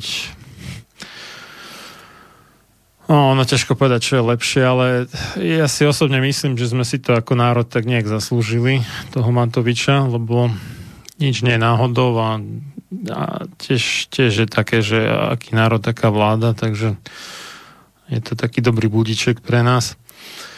Neviem, že všetci si to zaslúžili, ale rozhoduje väčšina v demokracii, takže tak to je. Ja som tiež postrel tento fenomén, že hovorí sa viacej o očkovaní a dokonca aj v kritickom zmysle, čo pred rokom bolo ťažko mysliteľné. E, ale časť e, týchto nových kritikov očkovania vychádza z akéhosi predpokladu, že tie vakcíny predtým, tie boli v pohode, ale táto nová narýchlo vyvinutá, tak e, tá je problematická. Áno, je to z istej časti pravda, to, to sme si tu už pomerne dobre popísali. Je to nová technológia, nevyskúšaná vo väčšom meradle u ľudí, nevieme, aké bude mať dlhodobé následky. Už teraz vidíme, že má dosť e, búrlivé, nežiaduce účinky, pozorovateľné, nevieme, aké budú tie nepozorované a kedy sa objavia. To všetko je pravda. A spôsob, akým sa tak, takýto experiment e, má masovo nasadiť na celej planete, je tiež veľmi podivný. Ale, ale, chcem upozorniť na to, že tie predošlé vakcíny, ktoré sa tu masovo roky používajú, nie sú, nie sú úplne v poriadku. A na to my sme tu, aj, aj ja, aj Marian, upozorňovali dlhodobo, že aj tie tzv. tradičné vakcíny s tým hliníkom a s tým in, zabitým vírusom alebo e, toxínmi z baktérií alebo e, nejakými proteínmi z baktérií tieto vakcíny majú takisto svoju dlžobu z hľadiska bezpečnosti. Oni nie sú tak v poriadku, ako by sa to na prvý pohľad zdalo. E, mechanizmy, na základe ktorých e, tieto vakcíny pracujú, tie sa začali vo väčšej miere odkrývať až v posledných desiatich rokoch. Pritom sa masovo používajú tie vakcíny, ten, tieto tradičné typy vakcín prakticky 90 rokov. A okrem niekoľkých možno jednotlivcov, okrem výrobcov, ktorí potrebovali dostať z tej vakcíny nejakú účinnosť a nejakú štandardizáciu, tak e, takmer nikto neriešil, čo, čo vlastne robia v ľudskom tele tie vakcíny. A teraz sa na to prichádza a nie je to, nie je to celkom to, čo by sme chceli. Takže, e, takže tak som rád, že sa hovorí viacej očkovaní. Áno, tieto nové vakcíny sú vysoko experimentálne a je dobré k ním pristupovať s veľkou obozretnosťou, ale pri tejto príležitosti chcem podotknúť, že pozrite sa prosím aj na tie doterajšie vakcíny e, trochu inou optikou, pretože aj tam je ešte teda určitý dlh, ktorý nebol e, vyrovnaný. No a na, napriek... Vedecký, vývojový, bezpečnostný a tak ďalej dlh. Napriek tomu, že profesor Glasa, alebo Glaxa tiež prezývaný, odvodené od názvu firmy GlaxoSmithKline, tak napriek tomu, že teda klinický farmakolog, tak sa rozplýval nad tým, ako v úžasnej krátkom čase sa dokázala podľa neho teda vraj bezpečná vakcína vyvinúť, tak samotní výrobcovia neveria v bezpečnosť tých svojich vakcín a preto teda trvajú na a nejakých a, klauzulách v zmluvách so štátmi, že neberú zodpovednosť za nežiaduce účinky na svoje plecia a tým pádom, keď to štát vôbec chce nejak riešiť, tak uh, prípadné odškodnenie, a to vlastne potvrdil aj náš minister zdravotníctva Marek Krajčí, že ak, ak vôbec, tak to bude vyplácať štát, nie ten výrobca. Čo, čo znamená v podstate, že oni si veľmi dobre uvedomujú, že to je taká rýchlokvaska, to, z ktorej sa môže vykľúť všeličo. Alebo možno už aj vedia, že to bude zlé dopredu, len to nechceli zatiaľ priznať, lebo biznis je biznis. No. Budú to tutlať dovtedy, dokým sa im to bude dariť. Však také firmy ako Merck and Company, alebo teda u nás eh, MSD, eh, Merck Sharp and Dome, uh, tak uh, už majú ťažké skúsenosti s týmto, ako napríklad u toho lieku Vioxx, u ktorého už roky pred uh, jeho stiahnutím z trhu... Sa Vioxx však. V I, meké, hej, v Ioxx. Roky predtým vedeli, že to spôsobuje zvýšenie nejakých srdcových príhod a takýchto vecí. Ako to je ako nejaké, čo to je, NSAID, či jak sa to volá, mm. ne, nesteroidné analgetikum, tuším, niečo také. Čiže na potlačanie bolesti klbov a niečo ano, všetkého. No. Tak uh, vedeli, že to zvyšuje riziko infarktov a tak tá, uh, ne, nepovedali to a tých, ktorí na to upozorňovali, tak vyslovene sa ich snažili zdiskreditovať a doslova mali tam také in, interné memo, alebo teda taký obežník vo firme, že treba tých, ktorí hovoria otvorene o nežiaducich účinkoch Vajoxu zničiť tam, kde žijú. Také, takéto výrazivo.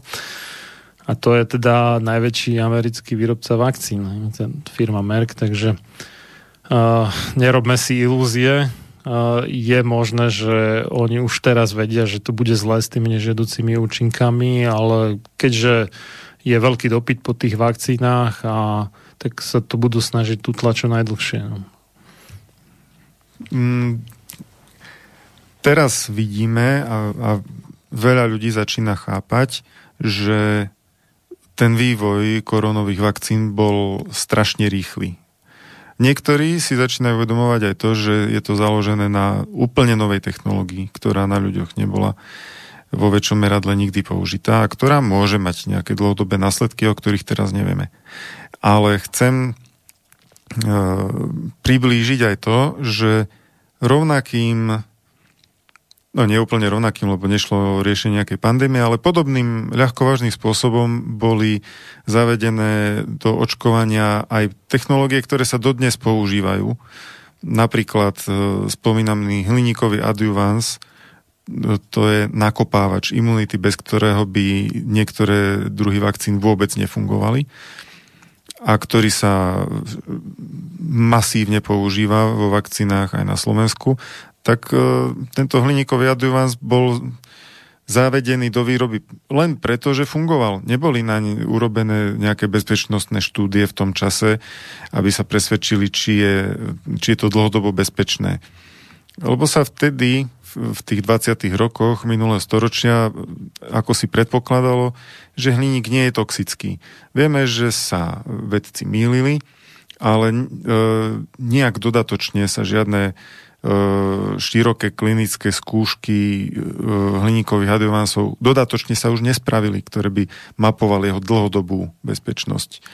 Najdlhšie štúdie, ktoré dokázala renomovaná organizácia Cochrane, identifikovať trvali, myslím, dva týždne. dva týždne e, sledovania nežiaducich účinkov po e, vakcínach obsahujúcich hliník. A ešte aj tie štúdie, ktoré našli, že, sa, že boli vykonané, tak mali veľmi ťažké metodologické a rôzne ďalšie nedostatky. Takže hliník bol zavedený takto, lebo fungoval, nevedelo sa presne, čo robí a používa sa dodnes. A medzi tým bolo vyvinutých ďalších asi 200 adjuvansov, ktoré ho mali nahradiť, ale bol veľký problém, pretože dnes už e, adjuvansy nové by mali prejsť klinickými skúškami a z tých 200 mizivá menšina vôbec nejakými skúškami úspešne prešla. Takže nie je to také ľahké vytvoriť fungujúci a pritom neveľmi škodlivý adjuvans. Takže tá história nás učí, keď chceme, keď sa na to pozrieme, ako sa tie veci vyvíjali. A to dedičstvo s tým hliníkom vlastne trvá dodnes. E, vakcíny, ktoré sú postavené na hliníkovom adjuvanse, e, nemusia preukazovať bezpečnosť toho hliníku. Lebo je to už zavedený adjuvans. To je zase taká hlava 22 vlastne. že bezpečnosť hliníkovej adjuvansu nebola nikdy preskúmaná v nejakej rigoróznej klinickej skúške, ale keďže je už zavedený v dnešnom čase, tak už sa to spätne nevyžaduje. A preto sa používa. A ďalší takýto prípad bol tiomersal, konzervant. Ten takisto bol do vakcín e, zavedený E, bez toho, aby sa preukázala jeho bezpečnosť v injekčnej forme a ešte dokonca u detí. Taká klinická štúdia nikdy nebola urobená. Podali ho 20 E, ťažko chorým pacientom v podstate v terminálnom štádiu meningitidy. Bol, bolo jasné, že, že do pár dní zomru. Bakteriálna meningitida vtedy neliečiteľná a sa skúšali, či náhodou, keďže je to baktericídna látka, čiže zabijajúca baktérie, tak im ho podali, že či náhodou im nepomôže. Nepomohlo, zomreli aj tak všetci, ale nepreukázala sa, nestihla sa pritom u tých komatóznych pacientov preukázať nejaká toxicita e, tohto tiomersalu, a, a potom sa už začalo dávať do vakcín pre deti. A je to zlučenina, ktorá, ktoré 50% je ortuť. A v rozvojových krajinách sa používa doteraz, na Slovensku sa používal vo vakcínach pre deti do roku 2008. Takže e, toto nie je nejaké novum, nejaká novinka, že e, pri vývoji vakcín sa niečo použije a v tom čase nie je celkom jasné, čo to prinesie. Tieto veci sa jednoducho stali už viackrát. Ešte tu toho máme trošku viacej, tak ak nemáš nič proti, tak sme to trošku natiahli je, cestu. Či dobre, máš? Uh, len doplním, že koho no. by zaujímala viacej táto história, aj hliníka, uh-huh. aj ortute.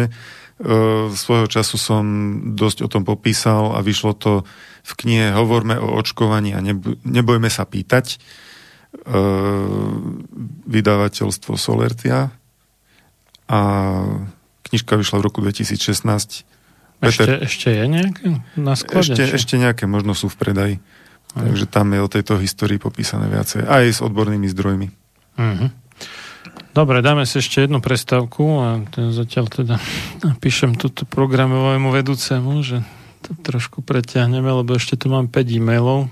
Uvidíme, či niekto ešte nejaký nepribudne.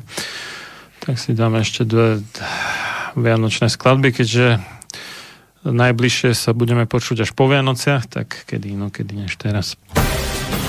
Nič veľkého, nič pekného, nič šľachetného sa nevytvorilo bez obete. Len slaboch sa k obetiam naučiť nemôže, ale duša vznešená horí po nich, lebo práve v obetiach svoju silu, svoje panstvo duch ukazuje. Ľudový Čtúr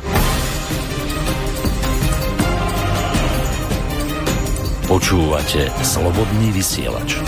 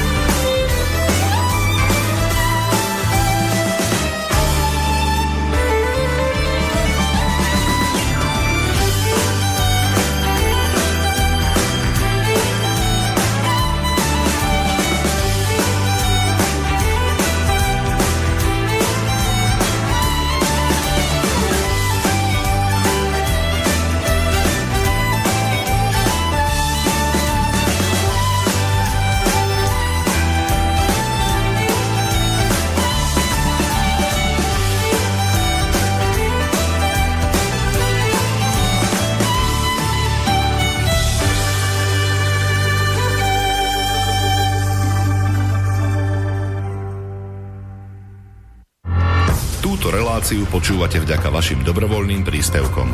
Ďakujeme za vašu podporu. Počúvate slobodný vysielač.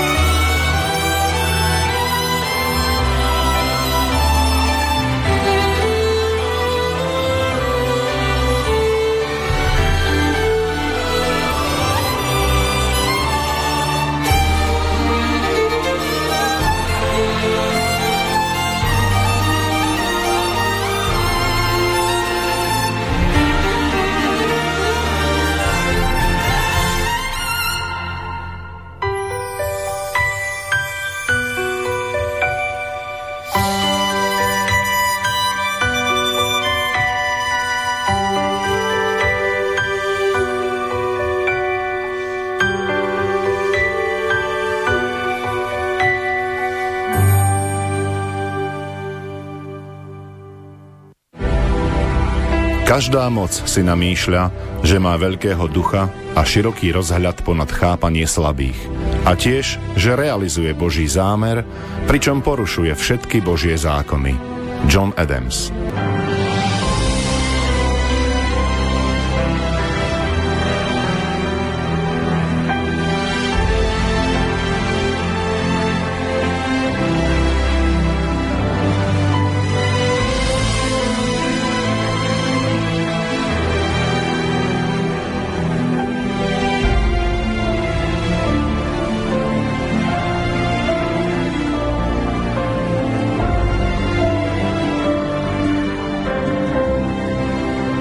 Počúvate Slobodný vysielač.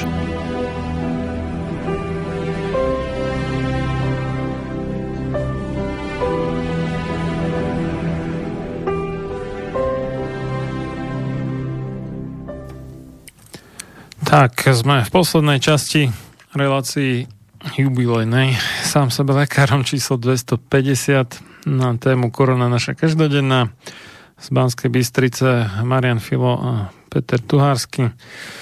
Ideme teda na e-maily. Michal píše ahojte do štúdia, dobre sa počúva, čo hovoríte, je to dobre formulované a viete, o čom hovoríte. Ďakujeme za kompliment. Mňa zaujíma váš názor, ako vyhrať nad v úvodzovkách hnusnou koronou.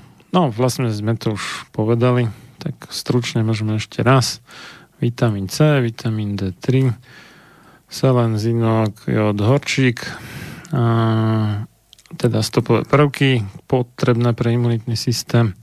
Urobím trošku reklamu. O vitamíne C a vitamíne D som písal v časopise Dieťa v aktuálnom čísle, ktoré je teraz v predaji, to znamená november-december. Takže tam je trojstránkový článok o tom s odkazom na príslušné štúdie. Super. Ďalej sa veľa hovorí o, v prípade, že takto, vitamín C, vitamín D majú preventívny účinok, znižujú riziko ochorenia ako takého. Ďalej znižujú riziko vážneho priebehu ochorenia. A... Drvá väčšina tých, čo mali veľmi vážny priebeh alebo zomreli, mali dramatický nedostatok buď C alebo D alebo oboch. Áno, a, a v španielskej univerzitnej nemocnici v Kordobe e, dokázali už profilaktickými dávkami vitamínu D prijatým pacientom na hospitalizáciu znížiť vyťaženosť ísky asi 25 násobne oproti tým, ktorí nedostali ten vitamín D. Takže sú... mnohonásobne lepšie než akýkoľvek remdesivir a dokonca aj hydroxychlorochín a neviem, čo ešte všetko vymýšľali na to. Sú na svete ďalšie liečebné režimy, ktoré um, zahrňajú aj C, aj D, uh, takže nie je to ako úplne izolovaná vec. Ja osobne si myslím, že uh, teda napriek tomu, že sa v niektorých štúdiách uvádza, že Ivermectin má výborné výsledky, e, môže byť, ale ja tvrdím, Juraj že... Juraj Mesík to spomínal, že vraj 100%, no ja, ja žiadnym 100% v medicíne neverím, ale dobre, no. Uh, sú tie protokoly, ktoré ho zahrňajú, vraj sú úspešné, je tam aj nejaká trochu viac než symbolická dávka C, trochu viac než symbolická dávka D ktoré tam určite majú svoju úlohu.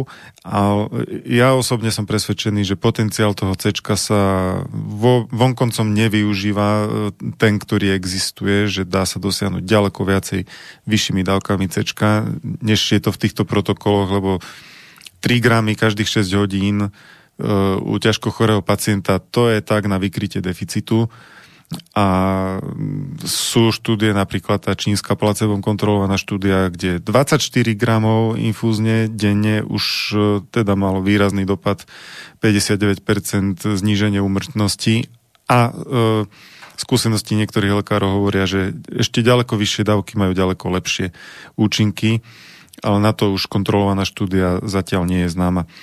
Čiže toto. Potom sa veľa hovorí o priaznivom vplyve kvercetínu a bromelainu. Kvercetín je flavonoid, čiže prírodná látka na rastlinnej báze. Je to antioxidant, ktorý znižuje zápalovú reakciu. Nie, myslím, že aj antihistaminikum. Áno, no, a áno to, to, to, dá sa celkom úspešne, ja ho používam pri jarných potiažach s peľmi. Hm. V spolupráci s vitamínom C to funguje. To, to je tam práve ten problém, ako v tej neskoršej fáze toho COVID-19, že tam ten imunitný systém mu úplne prepne a začne tam šialene ako, útočiť v podstate a tým poškodzovať e, tkanivo plúc a toto sa práve tými antihistaminikami potláča takáto prepisknutá reakcia imunitného systému. To je ďalšia taká prírodná vec, ktorá je e, veľmi dobrá. E, N-acetylcysteín, e, to je ďalší antioxidant, aminokyselina, ktorá zlepšuje rozpustnosť hlienov, uľahčuje vykašľavanie a okrem toho má ešte aj nejaké tie antioxidačné a protivírusové účinky. Tieto veci fungujú v spolupráci. Nemá celkom význam brať si len ten kvercetín a na, a na ostatné sa vykašľať. E, všetko to dobre hrá dohromady. C, D, E, selen, zinok, horčík, kvercetín, bromelain. Kvercetín je v cibuli teda. N-acetylcysteín. Uh, ja keď som mal koronu, tak som to užíval všetko. Ha, a... skoro sme na to zabudli. Ty si mal koronu. Ja som mal, áno. Ďaká Bohu. Nebo, Ako bolo? Neboli vážne komplikácie a uh, bol to iný typ výrozy, ak, než aký som doteraz zažíval. E, tá strata čuchu bola veľmi zvláštna. U mňa trvala prakticky dva týždne úplná strata čuchu. Ako bežne pri keď človek stratí Áno, čuch, ale, ale tak býva to tak, že dní možno. je ten nos plný hlienov a no. ne, nedostávajú si tie pachové látky tak dobre na sliznicu. Mm, mm. Aspoň u mňa to tak býva. Ale mm. takto, že len mierne štípanie v nose a ináč nič, a, a z toho strata čuchu, tak to, som, to si nepamätám zatiaľ. Uh, únavnosť je pri korone odlišná. Uh, je to taká skôr nervová alebo mozgová únava. Aspoň u mňa to tak bolo. Únava aj z intelektuálnej činnosti, uh-huh. z, z myslenia, z práce a dokonca z šoférovania. Hm. To trvalo aj po odznení ochorenia. Beriem ešte vitamín B1 pre istotu, tiamín na doliečenie nervov. U mňa bývalo zvykom, že keď som dostal už nejakú výrozu, neviem či chrípku alebo niečo úplne iné, každopádne pri prvých náznakoch teploty som nasadil vysoké dávky C, povedzme nejaké 3 gramy každé 2-3 hodiny podľa potreby. A väčšinou do druhého dňa zmizla aj horúčka, aj iné potiaže a po vyležaní nejakých dvoch, troch dňoch som vyskočil ako rybička z postele a, a bolo po chorobe. E, ale tuto to nebolo tak. Tu som tiež začal veľké dávky C, horúčka klesla, trvala len prvý deň, ale tá únava, tá trvala dlhšie. Ale e, tu, tuto trošku premostím k tomu, čo sme hovorili predtým. Ja som bol už pred týmto ochorením veľmi vyčerpaný. Týždeň som sa veľmi preťažoval. Málo som spal, pracoval som aj doma do noci, lebo vtedy išiel do parlamentu ten návrh zákona E, ktorým sa vlastne e, rozširovali takmer absolutistické kompetencie Úradu verejného zdravotníctva a ja som bol e, účastný pripomienkovania toho materiálu popri ďalších ľuďoch a, a rôzne ďalšie veci som riešil. Čiže ja som už vedel, že niečo ma klofne skôr alebo neskôr. Bol som vyčerpaný, unavený. Akurát som netušil, že to bude akurát korona ale e, možno keby som nebol v takomto stave, tak by som nemal by si ani nevedel, príznakový priebeh choroby. Hmm. Možno by som nevedel, že, hmm. že to okolo mňa prešlo. No dobre, tak aby sme to zhrnuli, už nemáme veľa času, takže vitamín C, vitamín D, zinok, selen, horčí giod, kvercetín, bromelain, melatonín, rozumej, dostatok spánku, oddychu, zvládanie stresu, snažiť sa o dobré vzťahy medziludské plus nejaký zmysluplný život viesť. A to je tak v zásade taký základ pre silnú imunitu, na ktorú je korona krátka. E, pričom ten kvercetín bromelain a ten Nielen. E, NAC, to, a, to, sú už, to sú už veci, ktoré patria skôr k liečbe, ale C, D, zinok, horčík, to sú preventívne, tie, tie sa môžu brať E, prakticky Ako stále. N-acetylcysteín úplne, že akože aspoň raz za čas nezaškodí celkovo ten. Obzvlášť, keď človek uh, si nedá povedať a dá si ten paralen, tak potom by si k tomu určite mal dať N-acetylcysteín. Na ochranu pečenie. tak, tak, lebo bez toho si môže odpalkovať pečenie oveľa rýchlejšie, než by to dokázal alkoholom. Dobre. Uh, Juraj píše, to, čo šíria naše médiá, bude blbosť. Čítal som na ruských stránkach, kde to odborne vyvracajú. Alkohol neodporúčajú piť 3 dní pred očkovaním a 3 dní po očkovaní. No, to, toto je v závislosti od toho, že kto to hovorí. Ja som tam videl nejakú akademičku, či čo to bolo, nespomínam si meno, ktorá teda hovorila, že dva týždne pred, 6 týždňov po Odôvodňovala to tým, že alkohol je v podstate nejakým spôsobom záťaž pre imunitný systém. Nepriamo možno. A že keď človek pije alkohol, tak potom to telo venuje veľa energie odburávaniu toho alkoholu a tým pádom sa nesústredí až tak na spracovanie vakcíny. Nie je to úplne odveci úvaha, ale chcel by som vidieť nejaké vedecké štúdie na túto tému, že ako to je teda s alkoholom a vakcínami, lebo v kapitole liekové interakcie u vakcín sa nedočítame prakticky nič zmysluplného z pravidla. Väčšinou je tam, že neboli testované nejaké interakcie, rozumej, že, že niečo buď zosilňuje účinok alebo potláča účinok nejakého iného lieku alebo vytvára úplne nový nežiaducí účinok, tak toto vakcíny proste nebývajú testované, že čo to urobí, keď človek uh, si dá pichnúť vakcínu a popri tom užíva neviem, nejaký liek na cukrovku treba, alebo čo, to sa netestuje prakticky nikdy. Takže je to veľká neznáma. Alkohol v tomto zmysle tiež, pokiaľ viem, nebol testovaný, že čo to robí s vakcínami, ale Možno na tom je nejaké racio, ale chcel by som ozaj vidieť nejaké vedecké údaje k tomu.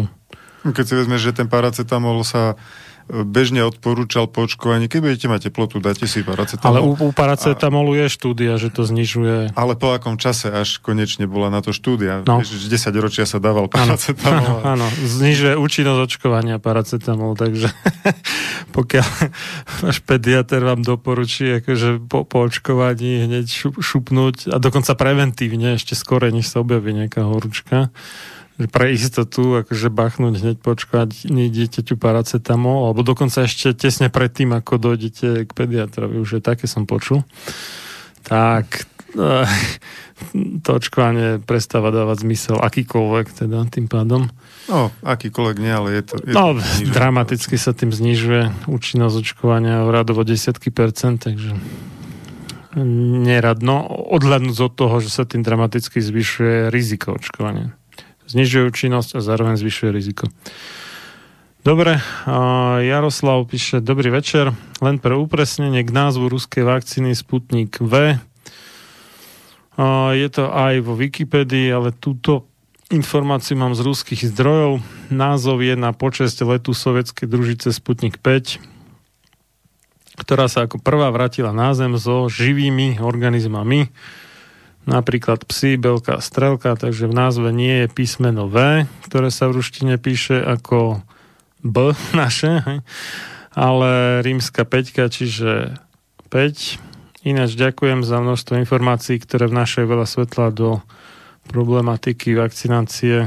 No, rado sa stalo, ale dovolím si tu trošku protestovať, pretože Sputnik 5 sa píše s tou peťkou, no my to nazývame arabská peťka, ale v skutočnosti arabská peťka vyzerá iná, keď si pozrete ozajstné arabské číslice. A tak povedzme, že tá naša peťka nie je rímska, a, ale vakcína sa píše s tým večkom síce latinkou večkom, ale večkom a počul som v nejakej rúskej relácii, že to čítajú Sputnik V, nie Sputnik 5. Takže asi to... Aj keď je to možno slovná hračka ako od tých um, autorov vakcíny, že je to aj akože na počest toho Sputniku 5, ale zároveň tým, že tam píšu to e, rímske, rímsku peťku, alebo teda večko, takže to večko aj poukazuje na to, že to je vakcína môže byť jedno s druhým.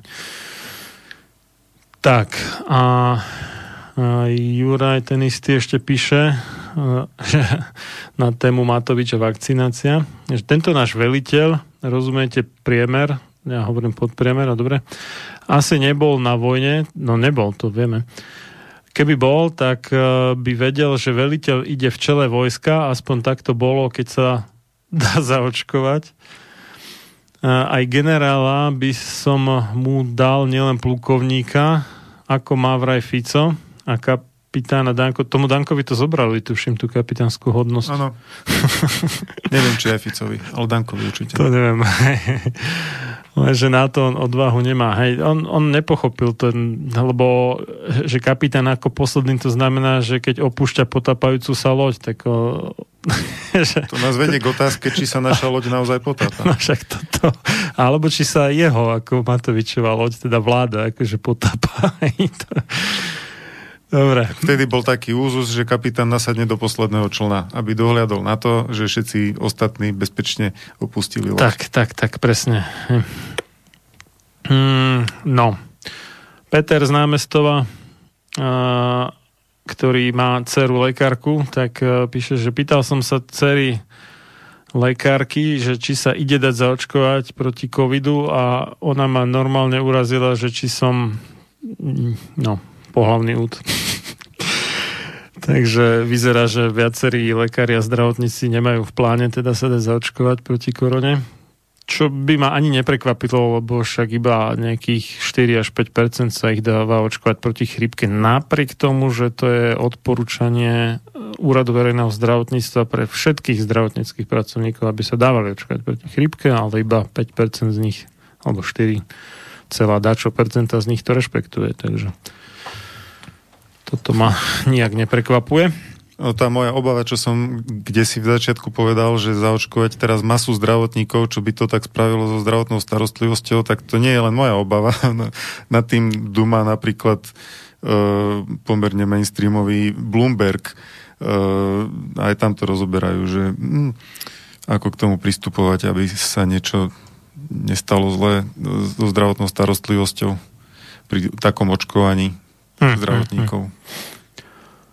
No, ja by som ešte raz ako zdôraznil, že ono to platí aj, aj pri tej chrípke. Tam dokonca zistili, že očkovaní vylúčujú viacej aerosolov s obsahom chrípkového vírusu než neočkovaní. To bola taká štúdia, neviem, či si na to spomínaš. Uh-huh. To bol typ B chrípkový vírus, myslím. Môže byť. E, čiže neplatí to, čo mávajú niektorí na ambulanciách v nálepkách, že, že chránim, chránim seba aj svojich pacientov. Toto nie je pravda. Ak, ak chráni, tak jedine seba, ale svojich pacientov určite nechráni tým, že sa dá zaočkovať. A to, to isté zrejme teda bude platiť aj u tej korony. Ono však e, sú to svojím spôsobom tým, e, aký majú štandardný cieľ, sú to podobné vírusy teda respiračné. A keďže e, šíria aj tí očkovaní to naďalej, tak e, logicky očkovanie nevytvára kolektívnu imunitu a kolektívna imunita je jeden jediný možný dôvod na nutenie niekoho iného do očkovania a v rozpore s jeho vôľou, lebo nejaký iný nie je, hej, než ochrana tých, ktorí sa akože nemôžu dať očkovať, lebo neviem, rakovina alebo imunodeficit alebo neviem čo. Takže aj podmeňovanie, to, čo nám tak Igor hovoril, že no, že niektoré štáty ako plánujú, že zákaz vstupu na svoje územie neočkovaným osobám tak. a podobné heslá. Áno, tak to nedáva vôbec žiadny zmysel, pretože tí očkovaní dokonca môžu ľahšie šíriť ten vírus, lebo nemajú príznaky a neskôr prídu na to, že sa nakazili, než uh, tí neočkovaní. To je jedna z možných variant, čo no. sa môže stať. Takže e, aj, alebo tá, a, tie aerolinky austrálske Qantas, hej, ktoré tvrdili, že nezoberú na svoju pálobu neočkovaných ľudí, ako náhle už bude to očkovanie rozbehnuté, hej, tak to je kardinálny nezmysel. A, máme na spadnutie ten nejaký, že silnejší lockdown na Slovensku a v tom zmysle je zaujímavé pripomenúť to, čo niektorí predstaviteľa Svetovej zdravotníckej organizácie hovoria, že lockdowny sú oveľa viac na škodu než na úžitok a že likvidujú v podstate hospodárstvo a obživu, zvyšujú chudobu. Oni tam varovali, že asi dvakrát, e, ak nie viacej, sa zvýši počet ľudí pod hranicou chudoby a podvýživa a tak ďalej. Takže v tomto smere celkom chápem e, tých e, podnikateľov, ktorí napriek zákazu sa rozhodli otvoriť svoje naplno teda aj vnútorné priestory, svoje reštaurácie, fitness centra a nejaké ďalšie prevádzky Zaujímavé v tomto smere je, že stále sú otvorené kína, uvidíme dokedy. Mám listky na stredu aj s deťmi, tak dúfam, že tam to nezatvoria skorej. A inak teda film Wonder Woman 1984, alebo teda to druhé pokračovanie Wonder Woman a tá jednotka bola úplne skvelá, to odporúčam každému. A, ale vtipné je, že teda v kine môže byť na každom druhom sedadle niekto, v kostole to isté, ale prekvapivo v škole nie. To nevidím dôvod, lebo do kina väčšinou idú staršie, starší ľudia prevažne, teda nie, nie samé deti zo základky a práve, že tie deti povedzme do puberty plus minus sú najmenej rizikové, čo sa choron- korony týka. Takže preto aj mnohé krajiny napriek všetkému vôbec e, nezatvorili školy, aj keď mali iné opatrenie, dajme tomu aj podobné našim, ale školy nezatvorili. Je aj taká petícia, čo sa tohto týka, taká novšia, už tam je vyše 4000 podpisov a za návrat detí do škôl aj bez podmienovania testovaním. To si môžete nájsť na stránke petície.com. A ešte som, no už mám málo času, tak e, zaregistroval v Česku a iniciatívu www.cestazmi.cz alebo .cz ako chcete za znovu obnovenie verejných, hromadných verejných podujatí, ako sú koncerty a nejaké športové zápasy a tak ďalej, kde si to tak nejak zmanéžovali, že v rámci stupenky je aj cena PCR testu, ale takého špeciálneho, nie bežného, čiže sa tam nikto nešpera nikomu v nose, ale z jazyka, z otru vlastne tú vzorku a do nejakých dvoch hodín v deň toho zápasu alebo koncertu to vyhodnotia a keď je negatívny, tak máte teda voľný vstup na ten štadión alebo koncertnú sálu, alebo čo to je. No je to taký akože ťažký kompromis, dosť mi to škripe, ale chápem teda tých umelcov, ktorí už sú zúfali z toho a, a tiež športovcov, že nemôžu si zarábať na svoj každodenný chlieb. Marian tým zrejme myslí kompromis voči tomuto systému. že, systému, čo sa chtiac, nechtiac sú, sú donútení podielať sa na korona divadle. Tak toto poviem. No, aj keď, aj keď najradšej by boli, keby to šlo aj bez toho testu, ale tak už, keď už nie inak, tak aspoň takto, no. U nás som nič také nezaregistroval, ale tak toľko, toľko na dnes, takže ďakujem pekne za pozornosť, tebe ďakujem za účasť. Dobrú noc. Dobrú noc, pekný nový týždeň, už pár sekúnd a do počutia o, o dva týždne, to znamená v nedelu 27. 12. o 12.00 aj o 20.30. Táto relácia vznikla za podpory dobrovoľných príspevkov našich poslucháčov. I ty sa k ním môžeš pridať. Viac informácií nájdeš na www.slobodnyvysielac.sk Ďakujeme.